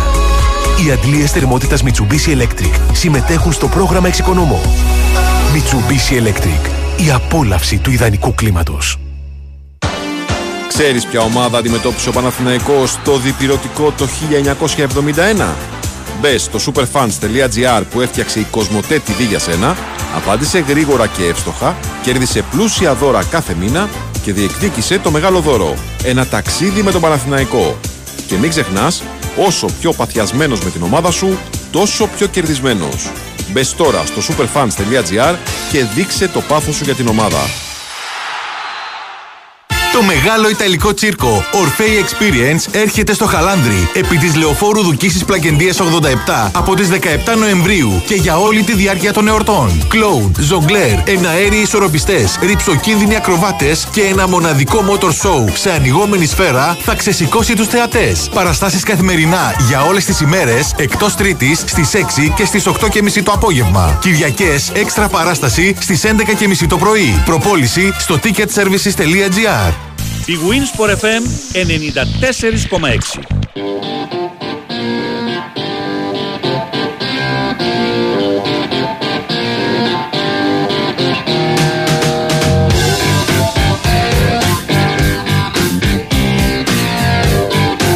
Λοιπόν, έχουμε γενική συνέλευση στον ΠΑΟΚ σε εξέλιξη. Δημήτρη Τζομπατζούλου μαζί μας και για το ματ και για τη γενική συνέλευση. Καλημέρα σα, κύριε. Τι κάνετε; Γεια σου Δημήτρη. Χαίρετε, χαίρετε. Καλημέρα από τη Θεσσαλονίκη. Τελείωσε η, η Ωραία. διαδικασία για την τακτική γενική συνέλευση που αποφασίστηκε αύξηση κεφαλαίου 6 εκατομμυρίων 105.000 ευρώ. Α, ανακοινώθηκε ότι στην περασμένη χρήση τα έξοδα για το ε, αγωνιστικό κατά βάση έφτασαν στα 28 εκατομμύρια ευρώ, τα έσοδα στα 22,4 εκατομμύρια ευρώ. Ψηφίστηκε η, η εκλογή του, συμβου, του Διοικητικού Συμβουλίου που παραμένει 9 μελές χωρίς κάποια αλλαγή, με πρόεδρο του Σαββίδη, αντιπρόεδρο τον Μάκη Γαγκάτση και όλους τους υπόλοιπους, τον Άγγελο Στασιάδη μεταξύ αυτών, Γκοντζάραβα, Κυριάκο και όλα τα υπόλοιπα μέλη να παραμένουν κανονικά στο, στο Συμβούλιο. Ε, και η Όπα. Για ξανακαλέστε τον. Μέχρι να ξαναβρούμε Δημήτρη, λοιπόν, εγώ να σας πω ότι η BWIN, επίσημος εθνικός χορηγός της EuroLeague, προσφέρει μία διπλή πρόσκληση για τον αγώνα του Παναθηναϊκού με την ε, Real την 5η 7 Δεκεμβρίου στις 9 και 4 στο Ολυμπιακό Στάδιο. Καλείτε στο 210-9579 283 4 και 5. Αφήνει όνομα, επώνυμο τηλέφωνο και μπαίνετε στην κλήρωση που θα γίνει στο φινάλε της εκπομπής. Δικαίωμα συμμετοχής στο διαγωνισμό έχουν όλοι όσοι είναι άνω των 21. Ρυθμιστή σε ΕΠ, συμμετοχή για άτομα άνω των 21. Παίξει υπεύθυνα όροι και προποθέσει στο bwin.gr. Λοιπόν, έλα Δημήτρη. έλεγα για το Συμβούλιο που παραμένει το 9 μελές και η διαδικασία ολοκληρώθηκε με ερωτήσεις προς τον αντιπρόεδρο της ε, ΠΑΕΠΑΟΚ. Σε αυτές τις περιπτώσεις ο Μάκης Γογάτσης ε, μιλάει, απευθύνεται, έχει, και σήμερα έχει αρκετή διάθεση να, να απαντήσει.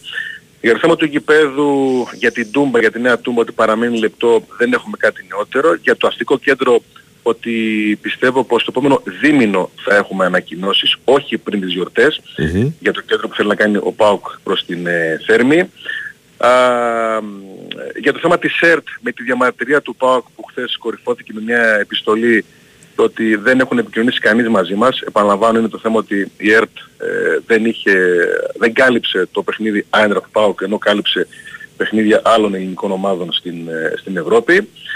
Ε, ρωτήθηκε για την ΕΠΟ και για το αν είναι σοβαρό το θέμα αν υπάρχει περίπτωση εκείνος να αφήσει τον ΠΑΟΚ και να συνεχίσει την ΕΠΟ. Είπε ότι πολλές φορές έχει ζητηθεί αυτό το θέμα. Δεν θα πω ούτε ναι ούτε όχι. Είναι πολύ νωρίς για να πάρουμε κάποια απόφαση. Αυτή ήταν η χαρακτηριστική του Ατάκα. Για το ενδεχόμενο να παραμείνει ο Λουτσέσκου ότι είναι πάρα πολύ καλή σχέση του Πρόεδρου με τον προπονητή. Ο προπονητής ήδη έδωσε ένα στίγμα και προφανώς εννοεί την ατάκα της Πέμπτης ότι αν θέλουμε όλοι θα τα βρούμε για να συνεχίσω. Για χειμερινές μεταγραφές ότι όπως πάντα έτσι και τώρα ε, πιστεύω ότι θα κάνουμε ε, από, μπορεί να μην κάνουμε καμία αλλά κάνουμε μέχρι τρεις μεταγραφές από 0 μέχρι 3 είπε χαρακτηριστικά ο αντιπρόεδρος του, του ΠΑΟΚ. Έθεσε θέμα βίας για επεισόδια που γίνονται στη Θεσσαλονίκη ε, και εξέφρασε παράπονα για το πώς είναι δυνατόν να κυκλοφορούν κάποια ζώα, είπε, με τσεκούρια στη Θεσσαλονίκη και να δημιουργούν ε, επεισόδια.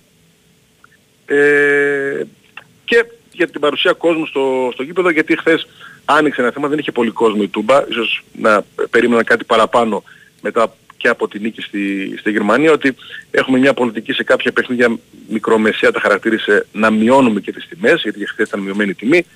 Ε, εντάξει, συζητήθηκε αρκετά το ότι δεν είχε πολύ κόσμο χθες το, το γήπεδο. Ε, για ένα παιχνίδι που επιβεβαίωσε απλά το ότι ο ΠΑΟΚ είναι σε πολύ καλή κατάσταση, ε, επιβεβαίωσε το ότι παραμένει σοβαρός στο 5 Κυριακή δεν επηρεάζεται, επιβεβαίωσε ότι και παρά τις 8 αλλαγές που είχε χθες η εικόνα της ομάδας ε, είναι ικανοποιητική κυριαρχικό ποδόσφαιρο με πολλές ευκαιρίες. Αν και χθες ο ΠΑΟΚ δέχθηκε 13 τελικές προσπάθειες από τη Λαμία. Ε, OK. Okay. Και αυτό ίσως ήταν αναμενόμενο γιατί η Λαμία είπαμε φέτος παίζει, έχει, έχει ποιότητα, έχει ταλέντο και, και δημιουργεί στην, ε, στην επίθεση. Ένας ΠΑΟΚ που ε, δεν αγχώνεται επειδή οι φορ του δεν σκοράρουν. Απάντησε χθες ο Λουτσέσκου ότι κάνουν πολλά άλλα πράγματα, δεν μας αγχώνει καθόλου. Βλέπετε ότι έχουμε πολλά γκολ και αλήθεια είναι ότι ο ΠΑΟΚ στην ιστορία του σε πρώτο γύρο πρωταθλήματος δεν είχε ποτέ πιο πολλά γκολ σε μέσο, σε μέσο όρο. Είναι τόσο μεγάλη η παραγωγικότητα στην, ε, στην επίθεση και, και μια ομάδα που ε, συνεχίζει να είναι καλά. Έβαλε και τον Μάρκος Αντώνιο ε, που πιο πολύ συγκινημένος ήταν με τη συμμετοχή του παρά ας πούμε ότι έδειξε κάτι παραπάνω. Από εδώ και πέρα θα, θα δείχνει. Ο Πάοκ που την Πέμπτη συνεχίζει με κύπελο, υποδέχεται το Βόλο και την Κυριακή πηγαίνει στην Τρίπολη ε, να παίξει με τον Αστέρα. Ανακοινώθηκε και επίσημα ότι έχει πάρει ε, για τον αγώνα 1600 εισιτήρια ε, τα οποία θα διατεθούν και στα εκδοτήρια αλλά και εδώ στη Θεσσαλονίκη. Mm-hmm. Μάλιστα. Ωραία. Κάτι άλλο άξιο αναφοράς φίλε; Ε, πολύ γεμάτη περίοδος ε, με το παιχνίδι, με τον Λουτσέσκου να εύχεται να ανανεώσει ο Τάισον ε, τον οποίο χαρακτήρισε παράδειγμα προς μίμηση με όλη τη συμπεριφορά του εντός και εκτός ε, γηπέδου και να τονίζει το ότι ναι καλά είμαστε αλλά πάντα υπάρχει κάτι καλύτερο μιλώντας για μεταγραφές και για το ότι ναι ψάχνουμε δεν μίλησε για θέση αν και η θέση του δεξιού μπακ είναι η ανάγκη για τον ε, ΠΑΟΚ και αν βρούμε κάτι καλύτερο από αυτό που έχουμε σαφώς θα προχωρήσουμε στην ενίσχυση της, ε, της ομάδας. Μάλιστα. Ωραία. Ευχαριστούμε πολύ φίλε. Έγινε Δημήτρη. Καλή σου μέρα, καλή σου μέρα. Για λέγε. Τι να πω; Δεν θες κάτι να πεις. Ε, αυτό το είναι νωρίς να πούμε, δεν λέμε ούτε ναι ούτε όχι. Ναι. Του Μάκη Καγκάτσι. Εμένα μου δείχνει. Για την ΕΠΟ. Ναι. Είναι δεδομένο ότι το σκέφτεται και ότι μπορεί να όχι, γίνει. Όχι, όχι. Δεν είναι δεδομένο ότι το θέλει. Δεν είναι, είναι δεδομένο ότι το θέλει. Το θέλει, ναι, γιατί αλλιώς θα λέει δεν υπάρχει θέμα. Απλά δεν είναι στο χέρι του. Ναι. Γιατί σου λέει ο, ο, ο, ο Ιβάν Σαββίδης μετά τι θα γίνει, ρε Μάκη, τον πράγμα τον Πάου. Αυτό είναι το ζήτημα. Ναι. Αυτό είναι το ζήτημα. Και η ερώτηση νομίζω η σωστή είναι η εξής. Γίνεται προσπάθεια να βρεθεί κάποιος να παίξει το ρόλο του Γκαγκάτση στο Ιμπάε Πάοκ. Ναι. Ή πιστεύω, Ιβάν Σαββίδης, ότι υπάρχει κάποιος, ο Κυριάκος Κυριάκος για παράδειγμα, ο οποίος μπορεί να παίξει αυτό το ρόλο μέσα στην ΠΑΕ. Ναι. Του Μάκη Γκαγκάτση. Γιατί αυτή τη στιγμή όλος ο Πάοκ διοικητικά είναι ο Μάκης Γκαγκάτσης. Ναι, ναι. Αυτό είναι το ζήτημα. Λοιπόν, πάμε break. Επιστρέφουμε Πάμε, για το ναι. τελευταίο ημίωρο. Ναι.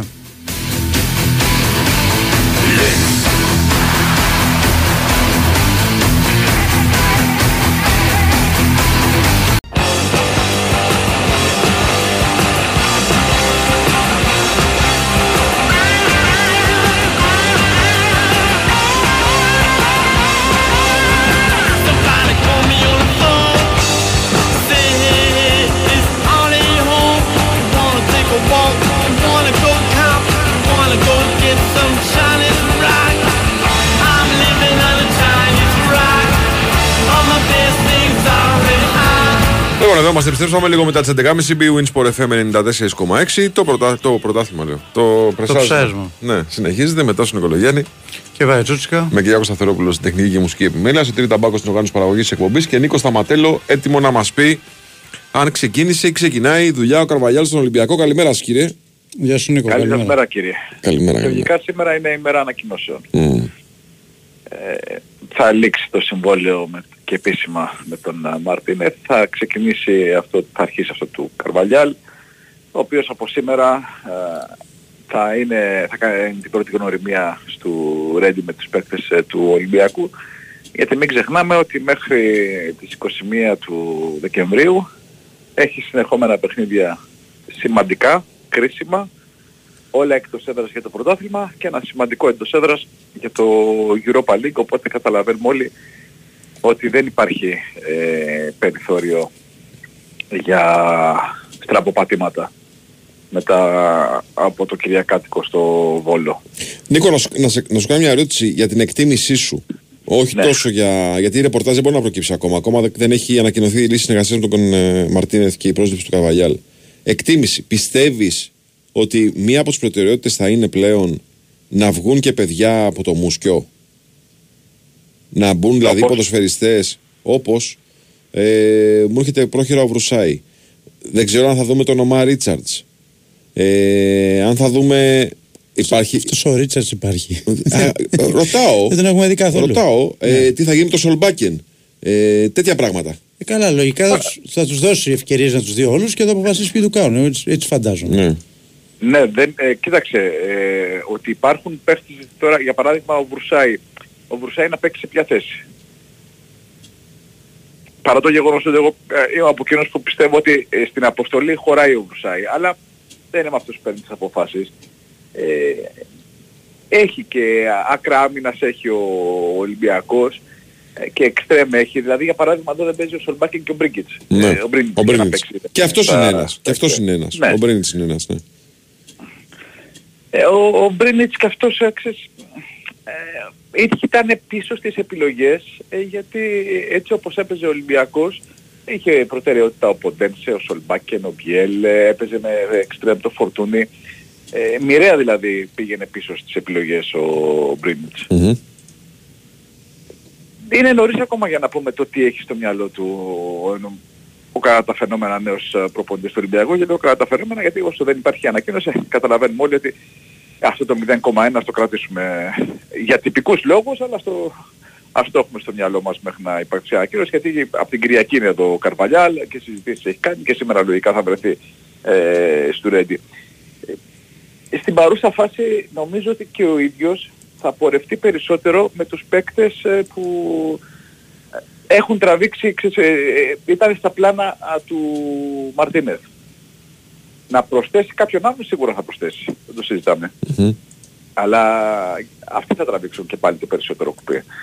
Δύσκολα κάνεις πειράματα σε συνεχόμενα παιχνίδια ή προσπαθείς να, να εντάξεις στο δυναμικό ε, παίκτες που μέχρι τώρα ήταν μακριά από την, ε, από την πρώτη γραμμή όταν έχεις ας πούμε Πανσεραϊκό, Ατρόμητο, ε, Λαμία και Μπάτς Κατόπολα. Τρία εκτός έδρας και Μπάτς Κατόπολα όπου παίζεις την, ε, το μέλλον σου στο, στις ευρωπαϊκές διοργανώσεις.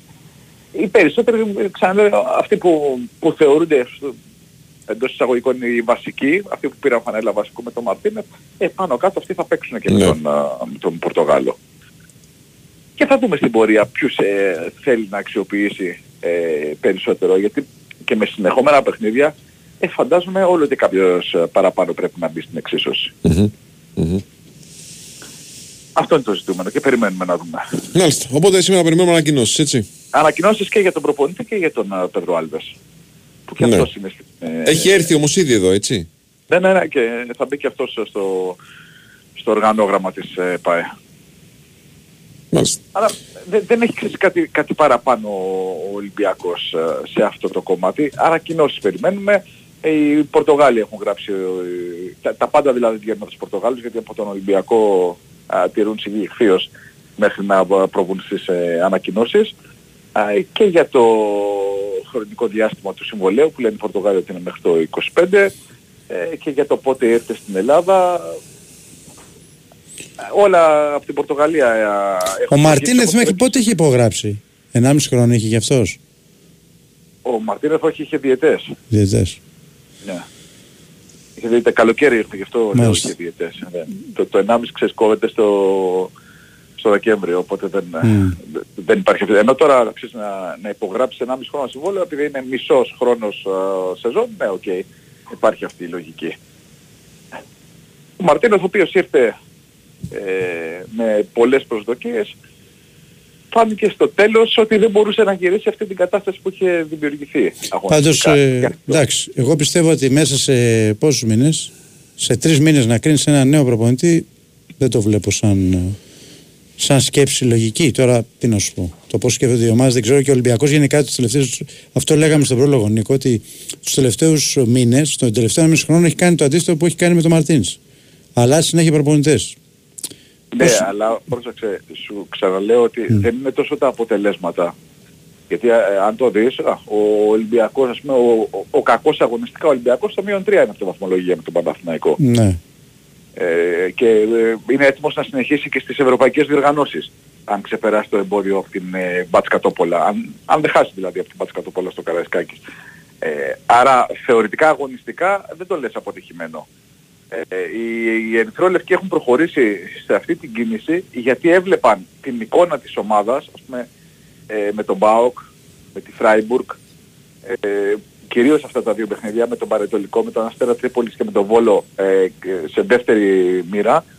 Ότι δεν είναι η ομάδα αυτή που πρέπει να, να είναι από αγωνιστικής κατάστασης και δεν έπειθε ο Ισπανός ότι θα μπορούσε να γυρίσει το κλίμα. Την ίδια στο στιγμή βέβαια, την ίδια στιγμή βέβαια οι παίκτες έχουν άλλη άποψη. Γιατί πήγαν και το αφιέρωσαν τα γκολ. Ναι, οκ. Ε, ε, Βέβαια, για να είμαστε και απόλυτα σωστοί, οι παίχτες βγήκαν και το αφιέρωσαν τα γκολ στο Μμ. Βόλο. Ναι, Ούτε αυτό με λέμε. τον Πανετολικό, Που είχε- ναι, σε- σε γιατί κάποια όμως. περίπτωση. Εκεί που υπήρχε το- Εκεί υπήρχε όμως, ξέραν οι παίκτες Δεν ότι είναι... υπήρχε. Όχι. Δεν ήταν, δεν ήταν προχθές το θέμα με τον uh, Μαρτίνεθ. Το θέμα με τον Μαρτίνεθ και το Μετά ξέρουμε τον από Πάουκ. Συγγνώμη, μετά το, το θέμα του Μαρτίνεθ ε, επισημοποιήθηκε ότι φεύγει Εντάξει, ουσιαστικά μετά πριν τον το, Πάουκ ήταν πριν το όμως- μάζο το Βόλο. Ναι, μετά τον Πάουκ ήταν ε, κοινό μυστικό. Ναι. Ακριβώς αυτό. Δηλαδή ήταν μετά τον Μπάουκ. Μμ. Το κάτω-κάτω αν θέλαν να το στηρίξουν, ας εμφάνιζαν διαφορετική εικόνα με τον ΠΑΟΚ και με τη Φράιμπουργκ. Και στα υπόλοιπα παιχνίδια, αλλά κυρίως σε αυτά όπου η εικόνα 0-2-0-4 με τον ΠΑΟΚ, αλλά και στο πρώτο ημίχρονο με τη Φράιμπουργκ, εντάξει, δεν λες ότι στηρίζω τον προπονητή μου με τέτοιες εμφανίσεις. Πάντως, όταν αλλάζεις με τέτοια ευκολία προπονητές, δεν νομίζω ότι έχεις καμία ε, περίπτωση να έχεις μια σταθερή πορεία. Ταπεινή μου άποψη είναι αυτή. Οκ. Το έχουμε δει και στο, και στο παρελθόν. Δηλαδή, ο Ολυμπιακός που στήριξε τον Μαρτίν στην πρώτη του χρονιά, Το καρπόθηκε. το καρπόθηκε και είδες μετά τι έγινε. Τώρα να τον αλλάζεις κάθε τρεις μήνες προπονητή, τι να σου πω. Δηλαδή και αυτός εδώ πώς θα κρυθεί; Αν ας πούμε κάνει ε, μια ήττα με 4-0 και μια δεύτερη ήττα με 3-0, θα έχει και αυτός πρόβλημα; Αυτό λέω, Κοίταξε, καταλαβες. Μισό λεπτό, μισό λεπτό. Ναι. Ξαναλέω ότι δεν είναι τόσο τα αποτελέσματα γιατί ο Ολυμπιακός είναι στο μείον 3 από την Ναι. κορυφή της βαθμολογίας. Μπορεί να κερδίσει, να μην χάσει από την Πάτση Κατόπολα γιατί και με την ισοπαλία περνάει και να συνεχίσει στο conference. Ναι, Ε, είναι η εικόνα της ομάδας. ναι. Ωραία, και σου Κακή λέω η, εικόνα- η η- η αγωνιστική εικόνα της εικόνα ομάδας. παρουσιάζει καμπανεβάσματα συνέχεια, ρε παιδί μου, δεν βελτιώνεται και κάπου. Εκεί τι γίνεται, πάλι. Εκεί- Αυτό θέλω να δεν σου θα πω. κρυφθεί ο Καρβαλιάλ, δεν θα Μμ. κρυφθεί ο Καρβαλιάλ με τον τρόπο που κρίθηκε ο Ισπανός στη Ναι. λογική ότι δεν έχτισε ο ίδιος την ομάδα, αναλαμβάνει μια ομάδα α, αρχές Δε- Δεκεμβρίου, περιμένει τις μεταγραφές ε, του Ιανουαρίου, όπου θα είναι, καταλαβαίνω ότι θα είναι τέσσερις μεταγραφές, δύο στο κέντρο της άμυνας, ένας χαφ και ένας ε, επιθετικός, θα κρυφθεί στην πορεία. Δεν μπορεί δηλαδή. Εγώ σου λέω, α, αν ο Μιγέννη το στραβώσουν όλα τα αποτελέσματα για τον Ολυμπιακό. Τι έκανε, τον κρεμάσουμε τον Καρβαλιάλ. Δεν γίνεται. Ε, Είναι διαφορετικά τα κριτήρια για προπονητή που έχτισε την ομάδα με τις δυσκολίες που την έχτισε. Γιατί χτίζονταν η ομάδα, ερχόντουσαν παίχτες μέχρι και τον ε, Σεπτέμβριο. Ε, δεν λέω Πάντως, όχι. πέρσι έγινε ακριβώς το ίδιο. Ο Μίτσελ ήρθε και έφυγε. Κατάλαβε, γι' αυτό, στο- γι' αυτό σε ρωτάω. Τέλος πάντων. Εντάξει, θα δούμε. Μίτσελ ήρθε και έφυγε, ε, ναι, όπως έφυγε με τον Άρη. Μμ. Και με τον Μίτσελ πάλι τα ίδια λέει, ακούγονταν. Η γκρίνια του κόσμου ήταν και με τον Μίτσελ ε, στον, ε, το Σεπτέμβριο που ήρθε. Τέλος πάντων. θα δούμε. Ωραία. Κύριε Νίκο, Αυτά, μας κύριε. ευχαριστούμε πάρα Έγινε, πολύ. Νικό. Λοιπόν, πάμε τώρα στα μπασκετικά μας. Σήμερα έχουμε δύο, δύο σημαντικά παιχνίδια. Ξεκινήσουμε Πήγες από να το πεις βραδινό. δι- Δύο ντέρμπι πήγες να πεις. Ντέρμπι είναι, τι είναι, ντέρμπι είναι. Εσύ είπες ότι η ΕΦΕΣ παίζει. Θα τα πούμε μετά με το Πετρίνη. Α, Τώρα πάμε με εντάξει. το Ζέρβα. Ολυμπιακός Ρεάλ Μαδρίτης. Καλημέρα, Σκιέ, τι κάνετε; Γεια σου, Νίκο. Καλημέρα. Καλά, καλά, μια χαρά, μια χαρά. Πα- Πάντως νομίζω ότι χτίζεται ένα μελλοντικό ανέκδοτο. Α, τι εννοείς; Συμβόλαια προπονητών στον Ολυμπιακό στο ποδοσφαιρικό. Εντάξει. Το 25 λέει. 25. Εγώ αυτό πήγα να πω τώρα. Ρε, Για ποιο λόγο να υπογράψεις; Α, σας βγάλεις το, το τρίμηνο. Μπράβο, ναι, μηνιαίο, μηνιαίο. Θα βγάλει το τρίμηνο και βλέπουμε. Ρε, τι έχετε πάθει σήμερα, ρε, μου έχετε διαλύσει το, το Τι έχουμε νευρικό πάθει, ρε σύστημα. φίλε. Συζήτηση κάνουμε. Όχι, Γιατί- εντάξει, ναι, Για, αλλά δούμε. δεν προλαβαίνουμε, ρε. Έχουμε, Α, εντάξει, έχουμε να εντάξει. πούμε Α, 15.000 Αγχώνεται πράγματα. ο Βάιος, αγχώνεται Θα είμαι Νίκος. γρήγορος, κύριε Συνέχισε. Ζητά. Ορίστε, κύριε Ζερβά μας. Εντάξει, πολύ μεγάλο ντερμπι. Ναι. Ε, σημειολογικού χαρακτήρα θα πω εγώ λόγω της παρουσίας του AC Law. Μμμ. Ε, μετά από 10 χρόνια είναι καλεσμένος του Ολυμπιακού ένας παίκτης που σίγουρα έγραψε τη δική του ιστορία έχοντας ε, ενεργό ρόλο στην, ε, στις δύο Ευρωλίγκες που κατέκτησε ο Ολυμπιακός, στο πρωτάθλημα που επέστρεψε μετά από 15 χρόνια το 2012. Εμένα θα μου μείνει χαραγμένη πάντα η μνήμη βέβαια, ότι ξυπνάμε την Κυριακή ε, του τελικού με την Τσέσκα και ο τύπος κουτσένει. Μμ. Κουτσένει, δεν μπορεί να περπατήσει. Ε, και το βράδυ βάζει κανονικά παπούτσια και παίζει. Ε, από ξένο παίκτη αυτό πολύ δύσκολα το Ε, και τεράστια προσωπικότητα ο συγκεκριμένος. Πολύ άτυχος βέβαια, με τραυματισμούς. Θα είχε μείνει πολλά χρόνια νομίζω και θα είχε κάνει και άλλα πράγματα. Αν δεν είχε προβλήμα τραυματισμών, ε, Νίκο, δεν θα είχε δει στην Ευρώπη. Μ, Συμφωνούμε. Μμ. Συμφωνούμε σε πολύ μεγάλο βαθμό. Ναι, ναι, έτσι είναι. Τέλος πάντων.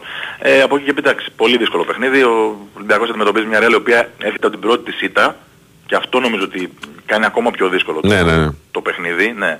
Έχασε ένα μάτσο από τη Φενέρ το οποίο ήταν δικό της ουσιαστικά και στην παράταση ήταν δικό της και στην ε, κανονική διάρκεια έγιναν όλα όσα ε, ξέρεις δεν φαντάζονται οι προπονητές για να γίνουν για να χάσει ε, και σίγουρα θα θέλει να βγάλει αντίδραση ε, απέναντι στον Ολυμπιακό που εντάξει, είναι σε καλύτερη κατάσταση σίγουρα από ό,τι ήταν πριν από ένα μήνα ε, αλλά θα του λείψει και πάλι ο Γκος. Ε, δεν θα δούμε σήμερα τον Πετρούσεφ γιατί όπως είπε ο κ. Μπαρτζόκας ε, δεν είναι ακόμα έτοιμος, δεν έχει κάνει ακόμα προπονήσεις με την ομάδα, μόλις μία για να μπορεί να μπει σε αυτό το παιχνίδι, ίσως το δούμε με την Bayern. Ε, και νομίζω ότι με σύμμαχο τον κόσμο του Ολυμπιακού που θα γεμίσει το γήπεδο θα πρέπει να κάνει μια υπερπροσπάθεια να τα κάνει σχεδόν όλα τέλεια σε επίθεση και άμυνα ε, για να ρίξει το καναβάτσο για δεύτερη συνεχόμενη αγωνιστική την καλύτερη ομάδα της Ευρώπης αυτή τη στιγμή. Ε, μακράν της δεύτερης νομίζω έτσι. Είναι το μπάσκετ που παίζει η Real ε, λόγω της ε, απόκτησης του Καμπάτσου είναι ακόμα πιο διαστημικό από τα προηγούμενα Αυτό είναι. χρόνια. πε- πε- για να και την καταφέρεις να τη φέρεις στα μέτρα σου πρέπει να βγάλεις απ- εκτός μάτς καμπάτσο το Αβάρες. Γίνεται; Δεν ξέρω αν γίνεται. Εντάξει, ε, ναι, έχει τα υλικά ο Ολυμπιακός. Ναι. Αλλά ε, δεν είναι μόνο αυτή. Πα- Δηλαδή σκέψου ότι έρχονται με δύο σημαντικές απουσίες, του Γιαμπουσέλη και του Σέρχιο, ε, αλλά έχουν Ντεκ, Μούσα, ε, Χεζόνια, Ναι. ε, Πουαριέ, ο οποίος κάνει τρομερή σεζόν. Ε, Δηλαδή βγαίνει ο Ταβάρες, ακόμα και στα μάτια που ο Ταβάρες δεν είναι καλός, δεν είναι επιδραστικός, ε, μπαίνει ο Πουαριέ και βάζει κοσάρες. Ε, γενικότερα είναι μια ομάδα λένε, νέα ύδρα, ε, μια ομάδα καλακουρδισμένη μηχανή που νομίζω ότι είναι πάρα πολύ δύσκολη η αποστολή των ελληνικών ομάδων αυτή την εβδομάδα ε, και θεωρώ ότι και ο Ολυμπιακός αλλά και ο Παναθηναϊκός αν καταφέρουν να την νικήσουν θα έχουν κάνει ένα τεράστιο βήμα για να, να μπουν στην εξάδα έτσι. Μμμ. Ε, ο Ολυμπιακός είπαμε έχει πρόβλημα του Γκος, ε, τίποτα παραπάνω. Έξω ο Πετρούσεφ μας είπες. Ναι, θα παίξει με την Bayern ο Πετρούσεφ. Οκ. Και θα κάνει τον ντεμπούτο. Πιο του. βατό ματς, εντάξει, πιο... Ε, ναι, και θα έχει κάνει και τρεις προπονήσεις κανονικές. Ναι, ναι, ναι. Είναι σημαντικό να μάθει λίγο τα συστήματα, να μάθει τους συμπαίκτες του. Ε, το ευχάριστο του είναι ότι ο Γκος ε, είναι καλά ε, και θα παίξει τη Δευτέρα με την Καρδίτσα. Άρα πάμε για παιχνίδι με τη Βαλένθια την επόμενη εβδομάδα ε, με τον Ολυμπιακό να έχει πλήρες ρόστερ καθώς απουσιάζει μόνο ο Μήτρου Λόγκ ο οποίος δεν έχει δικαίωμα συμμετοχής ε, στην Ευρωλίγκα. Μάλιστα. Rebound, ρυθμός ε, και κόψιμο δημιουργίας. Νομίζω ότι θα είναι το σημαντικότερο σήμερα. Αυτά τα τρία στοιχεία. Ωραία φίλε, καλή σου Είναι μέρα. Νικό. Καλή σου μέρα, καλή σου μέρα. Λοιπόν, και πάμε τώρα στον κύριο Πετρίδη να μας πει αν συμφωνεί με αυτό που λέω εγώ, ότι δηλαδή σήμερα ο Παναθηναϊκός πρέπει να νικήσει την ΕΦΕΣ με βάση τα προβλήματα της ΕΦΕΣ. Καλημέρα σας, κύριε. Τι κάνουμε, καλημέρα. Καλά είμαστε, καλά είμαστε. Ε, καλά τα πρέπει τώρα, είναι... Να τα άρχισαμε. Προστασία της ομάδας, μην αγχώσουμε για αυτά. Όχι, εντάξει, α- εντάξει, εντάξει, εντάξει, εντάξει, εντάξει. Έχω, ε, το έχεις δει και εσύ, έχεις δει εκατομμύρια παιχνίδια στη ζωή σου. Ναι. Ε, το να μπαίνεις ε, πριν από το μάτς, έχοντας στο νου σου ότι οι άλλοι έχουν απουσίες και θα πανταχθούν μισοί και όλα αυτά, είναι ψιλοπαγίδα. Και να έχεις αυτή την υπερβολική σιγουριά ότι επειδή έχουν απουσίες θα τους νικήσω. Καλά, ο Βάιος την έχει. Η ομάδα δεν ξέρω αν την έχει. Ναι, αυτό λέω, αυτό Αν λέω. η ομάδα αυτό λέω. σκέφτεται σαν το Βάιο θα χάσουμε 20 πόντους. Λέω εγώ. Έτσι, έτσι. Αν όμως σκεφτεί και το δει σοβαρά. Εντάξει, το παιδιά, δεν παιχνίδι, θα μπορεί- μιλάω, συγγνώμη. Δεν θα λέω την άποψή Όχι, μου. όχι. Λείπει οι άλλοι, πάνε μεταξύ στο γήπεδο και εγώ δεν θα λέω ότι είναι ένα δύσκολο μάτς. Άρα, Όχι, εσύ, αν, εντάξει. αν πήγαινες να παίξεις αυτό το μάτι, θα λέξει τους έχω εύκολα. 20 Αν πόντους. χάσει ο Παναθηναϊκός είναι αποτυχία Εγώ άλλο τραγική. λέω. Τι να κάνουμε τώρα; Εγώ άλλο λέω. Ναι. Πήγαινες παίζεις αυτό το μάτι. Δεν υπάρχει δεν Τι είναι θα πιθανό. έλεγες; Τους έχω εύκολα για 20 Όχι πόντους. βέβαια. Αλλά Όχι βέβαια. ότι πάω να παίξω. Ναι, αλλά ντέρμπι. δεν είμαι προπονητής. Είμαι δημοσιογράφος. εντάξει, οκ. Και σχολιάζω την επικαιρότητα. Ωραία. Για προχωρά, Γιώργο. Εντάξει, άλλο κουβέντα. Μπράβο, μπράβο, έτσι μπράβο. Μια, μια καλημέρα μου βάλες και τώρα αφήνεις να και τόσο να μιλάμε. Μπράβο, λέει. Άντε, μπράβο. α, Πάει ένα από εδώ. ρε. Για λέγε, ρε Γιώργο. Λοιπόν, Εντάξει, σίγουρα είναι μια ευκαιρία τώρα με τις απουσίες που έχουν οι Τούρκοι, αλλά επαναλαμβάνω για μένα ότι δεν θα πρέπει να μπει στη διαδικασία ο Παναθηναϊκός να σκεφτεί ότι δεν θα παίξει ο, Λα- ο, πώς το λένε, ο Κλάιμπερ, δεν θα παίξει ο Μπράιαν, δεν θα παίξει ο Μπομπουά, ε, δεν θα παίξει ο Βίλις, ο Ζίζιτ. Ε, και να... Ε, ούτως ή άλλως νομίζω Ψηλούς ότι στην έχει. προσέγγιση του αγώνα ε, και στο σκάουτινγκ ε, ακόμα και αυτό είναι ε, ρίψο κίνδυνο και είναι λίγο έτσι... Δηλαδή ε, φαντάζομαι ότι τα συστήματα που θα δουν οι άνθρωποι του Παναθηναϊκού, το τεχνικό επιτελείο του Παναθηναϊκού ε, στα συστήματα της ΕΦΕΣ ε, θα είναι ε, σχεδιασμένα πάνω στον Γκλάιμπερν, πάνω στον Μπράιαν, πάνω στον Ζίζιτς. Ε, τώρα αυτοί που δεν θα παίξουν ε, υπάρχει ένα ερωτηματικό δίπλα. Έτσι. Θα μας μπερδέψουν δηλαδή. Ναι, ναι, ναι. ναι. Εσείς Ε, διαλέγετε ποια κριτική προτιμάτε. Τη δικιά μου ή του Πετρίδη. Αυτό. Έλα, βάλτε ένα vote στο. ένα poll στο www.sportpalafm.gr. Να πω κάτι. Πεντάρια Ναι, έχει ναι. η Φες με τους τραυματισμούς αυτούς και τεσσάρια. Όχι, Μόνο και το αυτό είναι Jones, μπερδευτικό αυτό που λες. Ε; Ναι. Μόνο τον Τζόντ πλέον. Έναν παίκτη έχει. Αν είναι με τους τραυματισμούς, δεν ξέρω αν θα παίξει ο Πλάης. Ο Πλάις δεν παίζει. Ε, οι άλλοι, μη- μήπως είναι ότι ξέρετε μήπως το τελευταίο στιγμή τον ρισκάρουν να τον χρησιμοποιήσουν. Μάλιστα. Ε, αλλά σίγουρα έχει θέμα εκεί. Έχει θέμα εκεί. Πήρε τον Τούρου χτες. Ε, δεν νομίζω ότι θα είναι διαθέσιμος. Το ανακοίνωσε χτες. Ε, έχει πάρει και τον Ντάμ την προηγούμενη εβδομάδα. Ε, έκανε ντεμπούτο με τον Ερυθρά στο Βελιγράδι. Εγώ πάντως λέω ότι αν ο Παναθηναϊκός είναι ε, όπως ήταν στο Βελιγράδι με την Παρτίζαν, όπως έπαιξε εκεί για 37-38 λεπτά, ε, εάν έχει την ίδια απόδοση, Δεν θα έχει πρόβλημα. ναι. Ακόμα και, και πλήρης να ήταν υφές, πάλι θα θεωρούσα ότι ο Παναγικός θα ήταν το φαβόρι. Έτσι, ήταν- είχε πολύ καλή εμφάνιση στο Βελιγράδι. Μμμ. Άσχετα αν στο τέλος στην τελική ευθεία ε, ξέμεινε από δυνάμεις και το έχασε το μάτι αυτό. Ε, και σίγουρα είναι αυτό που λέμε όλο αυτό το διάστημα, ότι χρειάζεται ένα, ένα μεγάλο διπλό, ένα διπλό τέλος πάντων, που θα τους δώσει αυτή την ε, αυτοεπίθεση για τη συνέχεια. Γιατί εντάξει τώρα, ε, το έκανε στην Άλμπα θα μου πείτε, έκανε με, με μια εκτός δηλαδή, αλλά δεν νομίζω ότι η Άλμπα είναι Όχι, αυτά το είναι τα μέγεθος. εξάποντα. Ποδοσφαιρικά είναι τα εξάποντα μάτσα, παιδί μου. Είναι με, με Ναι, ναι, ομάδα ναι. που κυνηγάει και αυτή η πρόκριση, οπότε είναι σημαντικό. Και είναι ιδανικές συνθήκες τώρα, μην λέμε ε, ιστορίες. Ωραία. Γιώ- Γιώργο, μου σε ευχαριστούμε πάρα πολύ. Να είστε καλά, καλή συνέχεια. Καλημέρα σου, καλημέρα σου. Λοιπόν, και πάμε τώρα, πάμε τώρα αμέσως στο Χρήστο Σωτηρακόπουλο. Έχει γεμάτη δράσινη βραδιά. Χρήστο, έχω μια παραγγελία. Καλημέρα καταρχάς. Γεια σου Χρήστο. Ένα γόρι. Δεν ξέρω, δεν ξέρω αν έχεις μελετήσει μικρές κατηγορίες, αν Όχι, έχει τίποτα. League Trophy και αυτά. Γιατί θέλουν δύο-τρία σημεία γερά. Έχουν πάρα πολλά, αλλά όχι δεν έχω δει. Δεν τα- Οκ, εντάξει. Έχει τρίμερο Αγγλία μπροστά. Μμμ, Λίρες. μμμ. Με Λούτον Arsenal από σήμερα και αύριο έχει τον Villa City, έχει Sheffield United Liverpool με νέο προπονητή η Sheffield μετά την απόλυση του Higginbottom.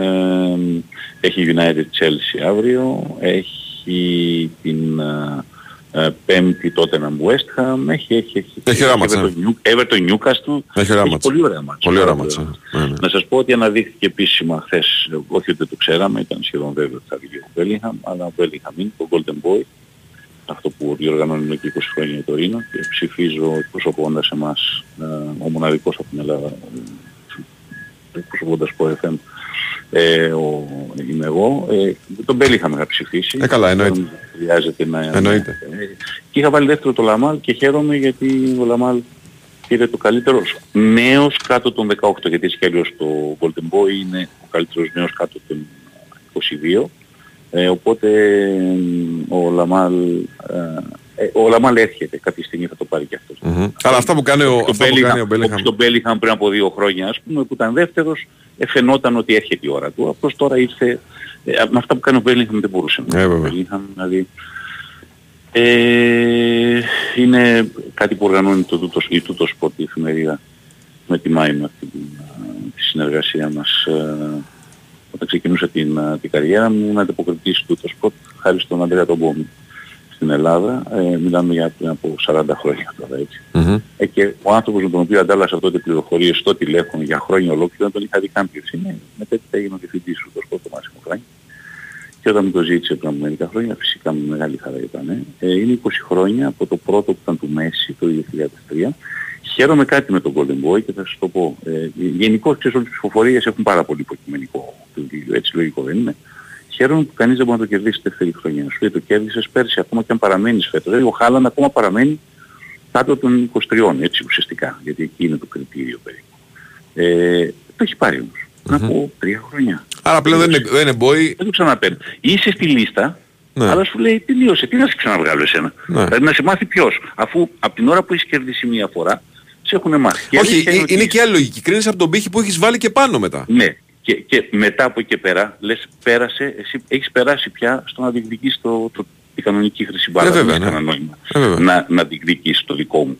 Ε, στην 20 ετία, άμα δει κάποιος τη λίστα, υπάρχουν ρε παιδί μου παίκτες οι οποίοι αμέσως μετά το δικαίωσαν. Ο πρώτος πρώτος είναι ο Μέση, το συζητάμε το 2003 έτσι. Υπάρχει ο Γουέρο. Υπάρχουν παίκτες που ε, τους, όχι τους μάθαμε αργότερα, μπορεί εκείνη τη στιγμή είχαν να ξεπεταχθεί. Ας πούμε το Πέλιχαμε, το μάθαμε τώρα. Αλλά ο Μπέλιγχαμ είναι πριν από δύο χρόνια σου ήταν δεύτερος. Mm-hmm. Όμως τώρα είναι ολοφάνερο ότι το ε, ερχόταν, φαινόταν. Έτσι.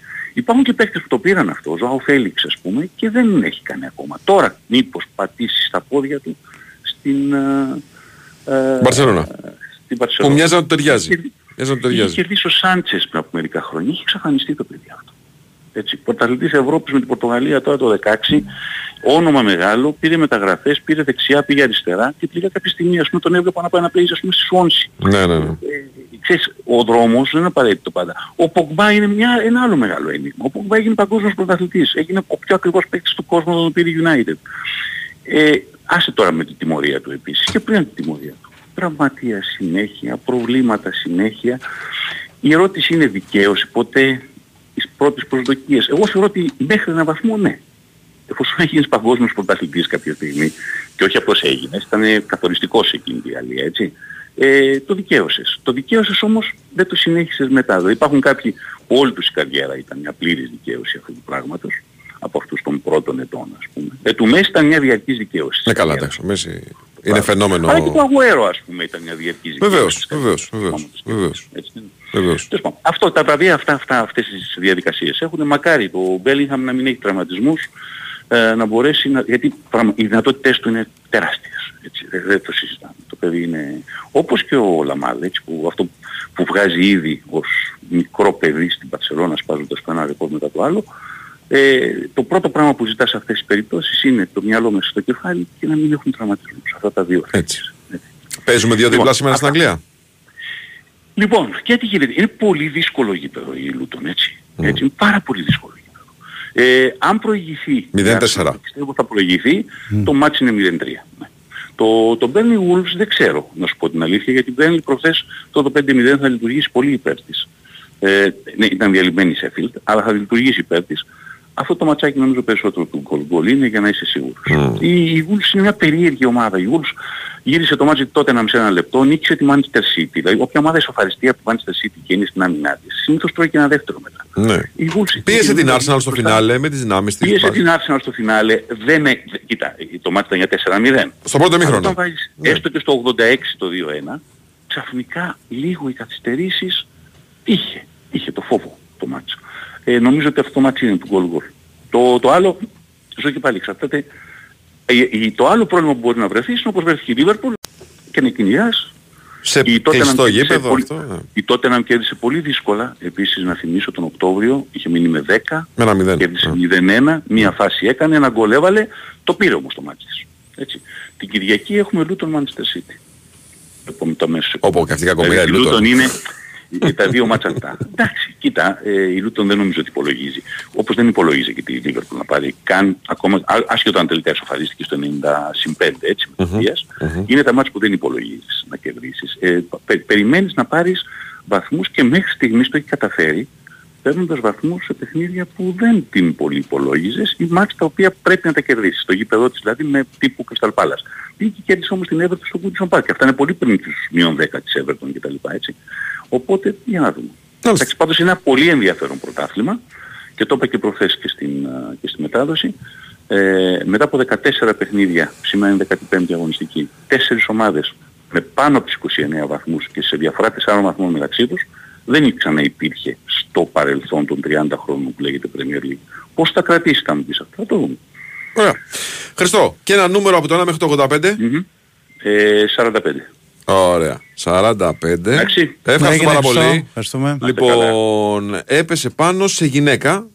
Ζαχαρούλα Καλύβα είναι η νικήτρια της διπλής πρόσκλησης για το παιχνίδι του Παναθηναϊκού με τη Ρεάλ ε, που προσφέρει η BWIN επίσημος εθνικός χορηγός της EuroLeague. Να πούμε ότι διέταξε προκατακτική εισαγγελία Βόλου για Ναι. τα επεισόδια που έγιναν την Κυριακή στο Πανσελικό Ναι.